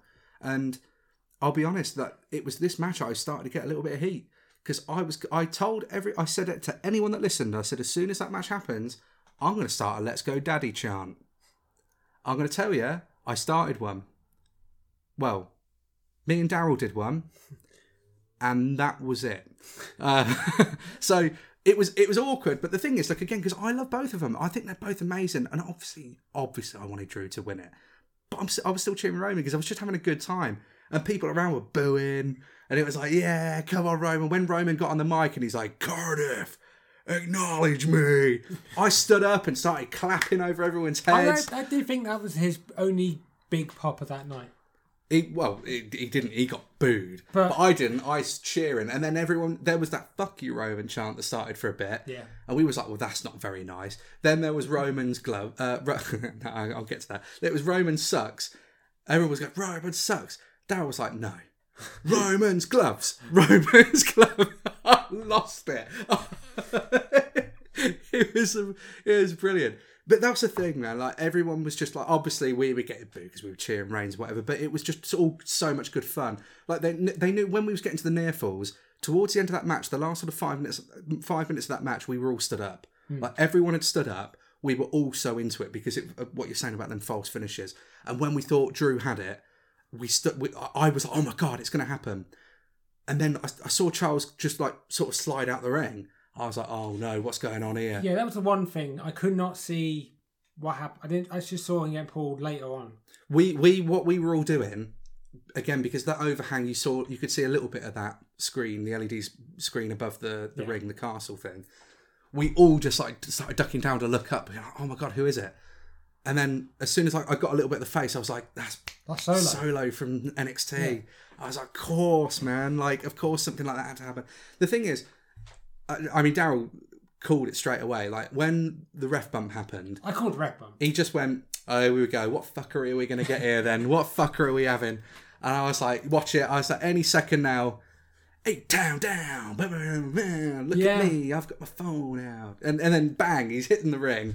I'm like, oh, it's going to happen. What's I- what the I hell are got they going to good get reaction. around it? I got a good reaction, and I'm thinking that's probably going to be. Do they think it's going to happen? But when it when because what we saw It was a boo. It was a it was a negative, like like a positive negative reaction. Yeah. If that makes sense. thinking, are they trying to? Because you can't um, Austin Theory pin Drew or Roman, do you? If this if this was the Exactly, yeah. But that's the thing. Like, no matter which way that goes down, if if Theory had have pinned any of them, it would have been like, no way. Like, it would have been so sucky. But the fact he ran straight to near where Tyson Fury was, yes. and I'm thinking, what are you doing, man? And then that, that punch. Now the thing is, though, I didn't know Fury was sat there. So, I because again, I'm so in the moment of, oh my god, what's going to happen next? It hasn't even clocked to me that it's so illogical that he's run down with a new referee because Yeah. Charles is out. It's so illogical for him to run down with a new referee and just walk around to the announce table. Like, it doesn't make sense. He's already got the briefcase. I if- Unless I guess like the idea is that he's got to hand it to the ring announcer to do it. No, because it's usually in the ring. You hand it to the referee, who who gives it to the ring announcer or the bellkeeper, or whoever it is. Well, it's wrestling though, isn't it? They can make up the rules as they go. Oh, yeah. That's the thing. The fact that not, that the wrestler they want to cash in hasn't signed a contract, but um, that yeah, that Tyson Fury punch. That someone needs to tell Tyson Fury that wrestling is a work. Oh someone yeah. needs to tell him because again, I couldn't quite see what was what would what had happened. All I saw was Austin Austin Theory. Oh, I almost called him Austin Aries. Austin Oh, Theory don't don't get them. confused. keep it like holding the briefcase, shaking it, and he just fell. I was like, oh, he's got heat stroke. What's happened? I see the replay, and Tyson Fury just went smack. Yeah. I was like, what? I, I, I genuinely, I think he knocked him out. And on Raw, he was like messing up loads of his like promo, wasn't he? Yes, And then he was like, "Oh, yeah, it's because I'm still getting over Tyson Fury." So I don't like. I, I honestly, that might not even be a work. I think he genuinely just got knocked out. Um, but there was there was a lot of sort of stuff like because I saw water being thrown. Because yeah, you're we right. saw they- something. We saw something get thrown. so they showed Karrion Kross, like Ash said, they showed Karrion Kross and Scarlett sat at the front row. Um, and I, but to be honest, I kind of completely forgot about them. So when I saw the water, I thought it was just a fan, Yeah, that's what I thought. and I was like, "Oh, that's not cool." Because we didn't know, like you said, where you didn't know where Tyson Fury was. I didn't know where. I thought Karrion Kross might have been a bit closer. I knew where Karrion was because the spotlight they kind of it, it lit up a little bit more on that corner. and everybody in that area was all like kind of like moving forwards to be like, oh look, it's Karrion. Like so, I can't like from where I, my angle. I didn't care about him. I just saw Scarlett and it's like, oh, yeah, Well, look, Karrion's gonna mess you up, bro. I know. Bro, That's probably that's probably where are you? Where the fuck are you, bro? that's probably the only time I'm to see her. Is that what you're saying to him? Where the fuck are you, bro? I don't know what you said. Yeah, like I forgot about it, and then that happened, and that was like obviously caused like the turn Yeah, in the you- match for Roman to get the upper hand. You just fly him over to that. Yeah, but it worked though, didn't it? Like it was all these little different factors. The thing is, there's a lot of people saying about, oh, it was a it was a fucky finish because Roman Reigns won with you know it was a bit of a screw job and there's interference, whatever. He's the heel. This is his Yeah. story. Like that's the point. Yeah, if he'd have beat Drew McIntyre clean, we'd have been really annoyed. Like, always- uh, that's the only way to do it. Every time you see something about Roman, it's always, oh, he can't win without the bloodline. He's But a that is, heel. but that is the story. How many heels win clean every single match? Seth Rollins that night, Gunther that night, Bayley that night. It is a bit of a heel. wow, to be fair, this was a really heel well, heavy night, fair, wasn't it? Bayley, did, um, Iyo did do the finisher, not Bayley. Yeah, well, okay, but the heel still Heel won. still won, but All the heels won clean apart from Roman, basically at Clash. But yeah, um, yeah, look, Solo Sikoa costs Drew the match ultimately, and Roman picks up the win. Nuclear heat from the crowd. The match itself, like from, I'll, I'll just say my sort of take on the actual match itself. This really genuinely could be match of the night. I just think that personal favourite was Gunther versus Sheamus, Yeah. but for the raw emotion, the passion, I've I've never gotten up out of my seat like towards the end of a match like that, like where I've been like, I, I can't just wa sit down watching this. Hmm. Like you've got to be up. Like it, I, I don't know, man. Like that's pro wrestling done right for me, and the whole match was just. It, it sounds kind of cheesy, but like this, that whole thing was magical. Like it genuinely just felt surreal, man. Yeah. Like just being there, like what it is was- this? it Like this was- is mad It had the WrestleMania feel. that was the second point in the night. I said the first. I've got them again now. That was the first, but the first one was Metalingus, and just I'm thinking back to it now. But that match, man, like, and when when we was all just like Drew, like singing like, oh Drew McIntyre, and he's man goosebumps. I, oh, what a feeling!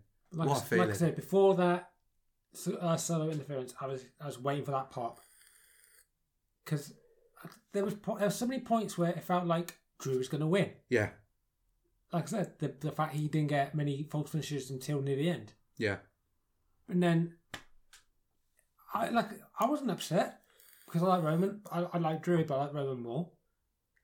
And I don't I don't know who is going to be the person to beat him. I know the plan apparently is for The Rock at Mania, but if that- if they can get him, it's not confirmed. but Cody's a big contender. Daryl mentioned something really interesting that they've got a really good thing going with Sami Zayn here. So if they can slowly turn him back, we was kind of alluding to this, and you was Yeah. kind of alluding to this last week. But if they can sort of turn Sami Zayn back to that NXT fan favorite Sami Zayn, he'll be a great contender for Roman. Someone, someone online mentioned Jay might do it.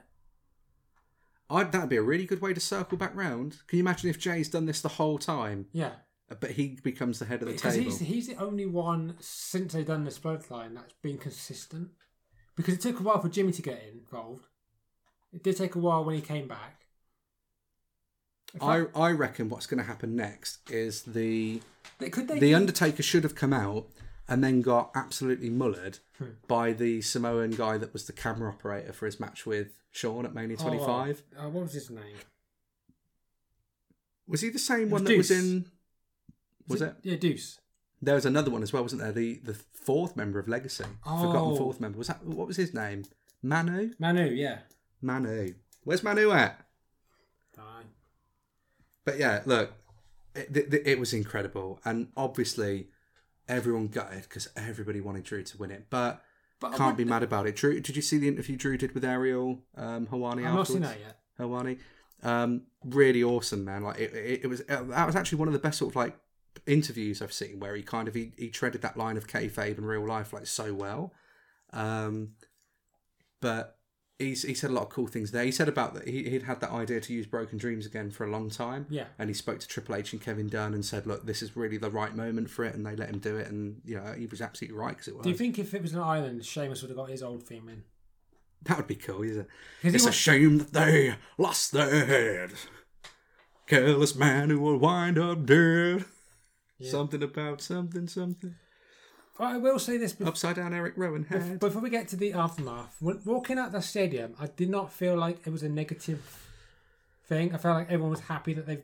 I think so. Yeah, I th- I think we could. Most of us were able to just really just appreciate People- everything we'd just seen and the fact that like that really was just a moment For people history. who weren't there, are, are uh, so negative about the, the way that ending happened. Do you think though maybe maybe that's just a thing because like when you're there it's in our person, experience. Maybe Yeah. we get maybe because we were maybe there. things we've been like really upset about before have been like, well, you know, if we were there actually. Do you think if it was the worst show, we'd, we'd still feel No, well, no, because don't get me wrong. Like I said, like uh, there, there were some little niggly bits about it, Yeah. and the biggest one for me actually was at the end of this. So we were sort of like getting ready to leave and stuff because we we figured that the show was like this was kind of like after it had gone off the air. yeah, that's I Because of course, like Drew loses, Tyson gets in, shakes Roman's hand, which I thought was really weird. It was weird, but it was a respectful thing. Which It I get, which I get. and I know there's they there's the internet room about oh Tyson Fury might become a WWE wrestler. we'll see. Yeah, that'll be interesting.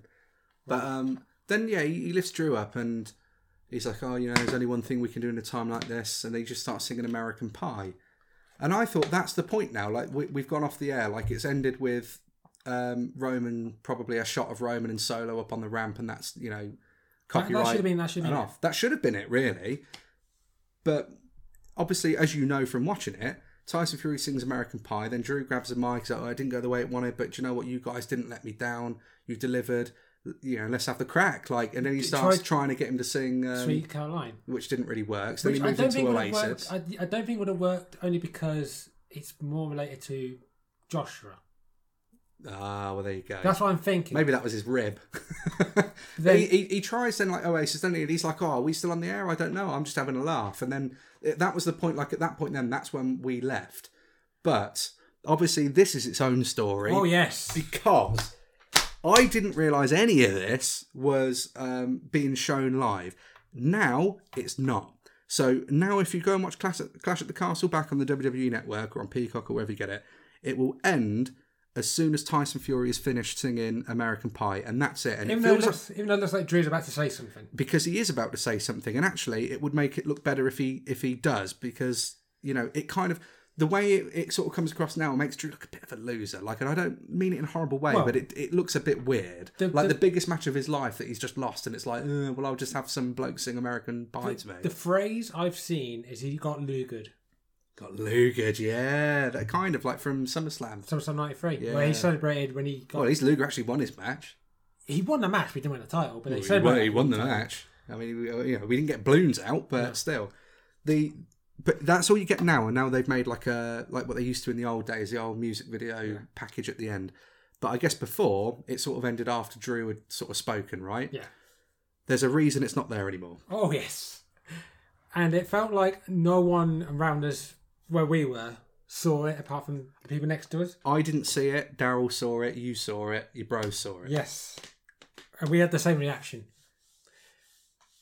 There was on. the guy in the crowd that had a shirt that said "Better Dad, Better Dad than Chris Benoit," and we went, "Oh, the audacity of that. The, what I don't understand, right? How the hell did he get away with wearing that the whole night? He must have only worn that. He must have covered it up because there was no way they would have let and him took it off because it was really it was warm in there. It was toasty, so maybe he took it off. And then um, the fact they had it on for more than half a second, that was enough. Though. And the It was enough guy for was- everyone to see it. basically up his up in his face. Yes, and you can see his partner, whoever that was, with him. Because I've seen it, obviously, watching it back on like social medias and that, and his partner's like looking up there, looking up, like he looks shocked, like, Yeah. "Oh my god, like you're actually showing me," and the partner's like just laughing, like, "Oh my god, what have we done?" And it's one of those, man. Like you've got to laugh, but at the same time, like, dude, why? Like that one guy has now effectively re- like had to recreate the end of that show. Like we can't now see Drew do his talking bit because that guy decided to tell everyone how much of a great dad he is compared to Benoit. Once again, we Bloody thought Chris Bendit. because we thought this would be a YouTube exclusive or whatever, or like something that'd be on. Yeah. Yeah. What another thing that happened because we because obviously there was a big crowd, so it was probably best to wait a few minutes for everyone to get out Mhm. before and obviously you would have left before this. There was Yeah, this was the incident. yeah, a guy ran into the ring. Because I at first I thought, is this because of the experience that people have got, and they might get a photo in the in next to the ring? Nope, if some just random guy ran into the ring and got the security on him and got escorted out of the building. Mad. There's always one, isn't there? But yeah, someone got someone got in the ring, like the shit kicked out. Like Stay out of the ring, you the, fool. The, show's just finished, man. You could have done it. Could you have done it before? Well, no, oh, well, if it, look, if you absolutely had to do it and get it out of your system, then at least you did it when it was off the air, I guess. But yeah, Show we've him. already had one fan um, Show, I'm the better than ending. Chris Benoit. God, yeah, maybe it was the same bloke. he's like, No, no, need, no, it the- need- he's like, I need to be remembered for something else. It this is my it legacy. might be on the other side. So. He's going to be a meme forever now. No, overall though, um, that match is a platinum easy. I'd give it four and a half. Platinum for me. I, the whole show was. I, you can't. I mean, I can't even really give it a proper rating. No, Like, it- we're going to give it a biased opinion because we were there. Of course, And we yeah. enjoyed it. Of course. It's a very, very biased opinion, but you know, you, you've tuned into the show, so you obviously wanted that. Hmm. but um, I don't know what to tell you, man. Like, I, I, I love, I love wrestling, and that was a, an experience I've never had before, and it's it kind of like rekindled a bit of a fire in me for it, and I don't know, like like I said, I'm still riding that high, and like mm. I just remembered, like like I said before, you know, even from hearing like the kids around me and stuff, like how much they were into it, and it just kind of, as Simon Miller would say, made me feel all warm and fuzzy in my tum tum. I, I don't know what else to tell you. Would you do it again? Hundred percent. Would you want to be sat- I've already got plans to go to Mania 40, yeah. which Philadelphia? It's Philadelphia. Yeah, Yeah, but we said we're going to do May 30, 31. 30. yeah, but we work now, and we need um, breaks from our miserable lives. So Well, let's let's go to Philadelphia. We'll see you there. Guys, I think that's probably a wrap for it. So, as we say, we'll have the all-out Oh, review no, coming no, up. we're doing all out right now. Well, we don't think we are. That's but yeah, we've got that coming up. Um, so do stay tuned for that one. But thank you very, very much for for joining us on our little sort of nostalgia binge trip here for um for our experience and overall review of WWE Clash at the Castle. If you were there, let us know what your experience was. Um, we're on Facebook, Instagram, and Twitter at, at TMOF underscore wrestling. And also, we got the videos on YouTube, like we talked about. Yeah, do go over there and check some out. There's a few I put up there. I, like I said, I didn't take too many, but um, you know, we'll we'll have a bit more on there soon as well. Um, but yeah, wherever you listen to us, if you can leave us a five star review, do it. Uh, if you can't, Give us a platinum review. yeah. But until next time, guys, wherever you are, uh, honestly, hope you're having a great day. Keep doing what you're doing. If it's good, if what you're doing is bad, then probably stop doing it. Yeah, don't wear a shirt about it. Don't wear a shirt about being. You could be a good dad, Yeah. but yeah, wherever you are, have a good one. Yeah. Same here. Till next time, bitches. That was really rude.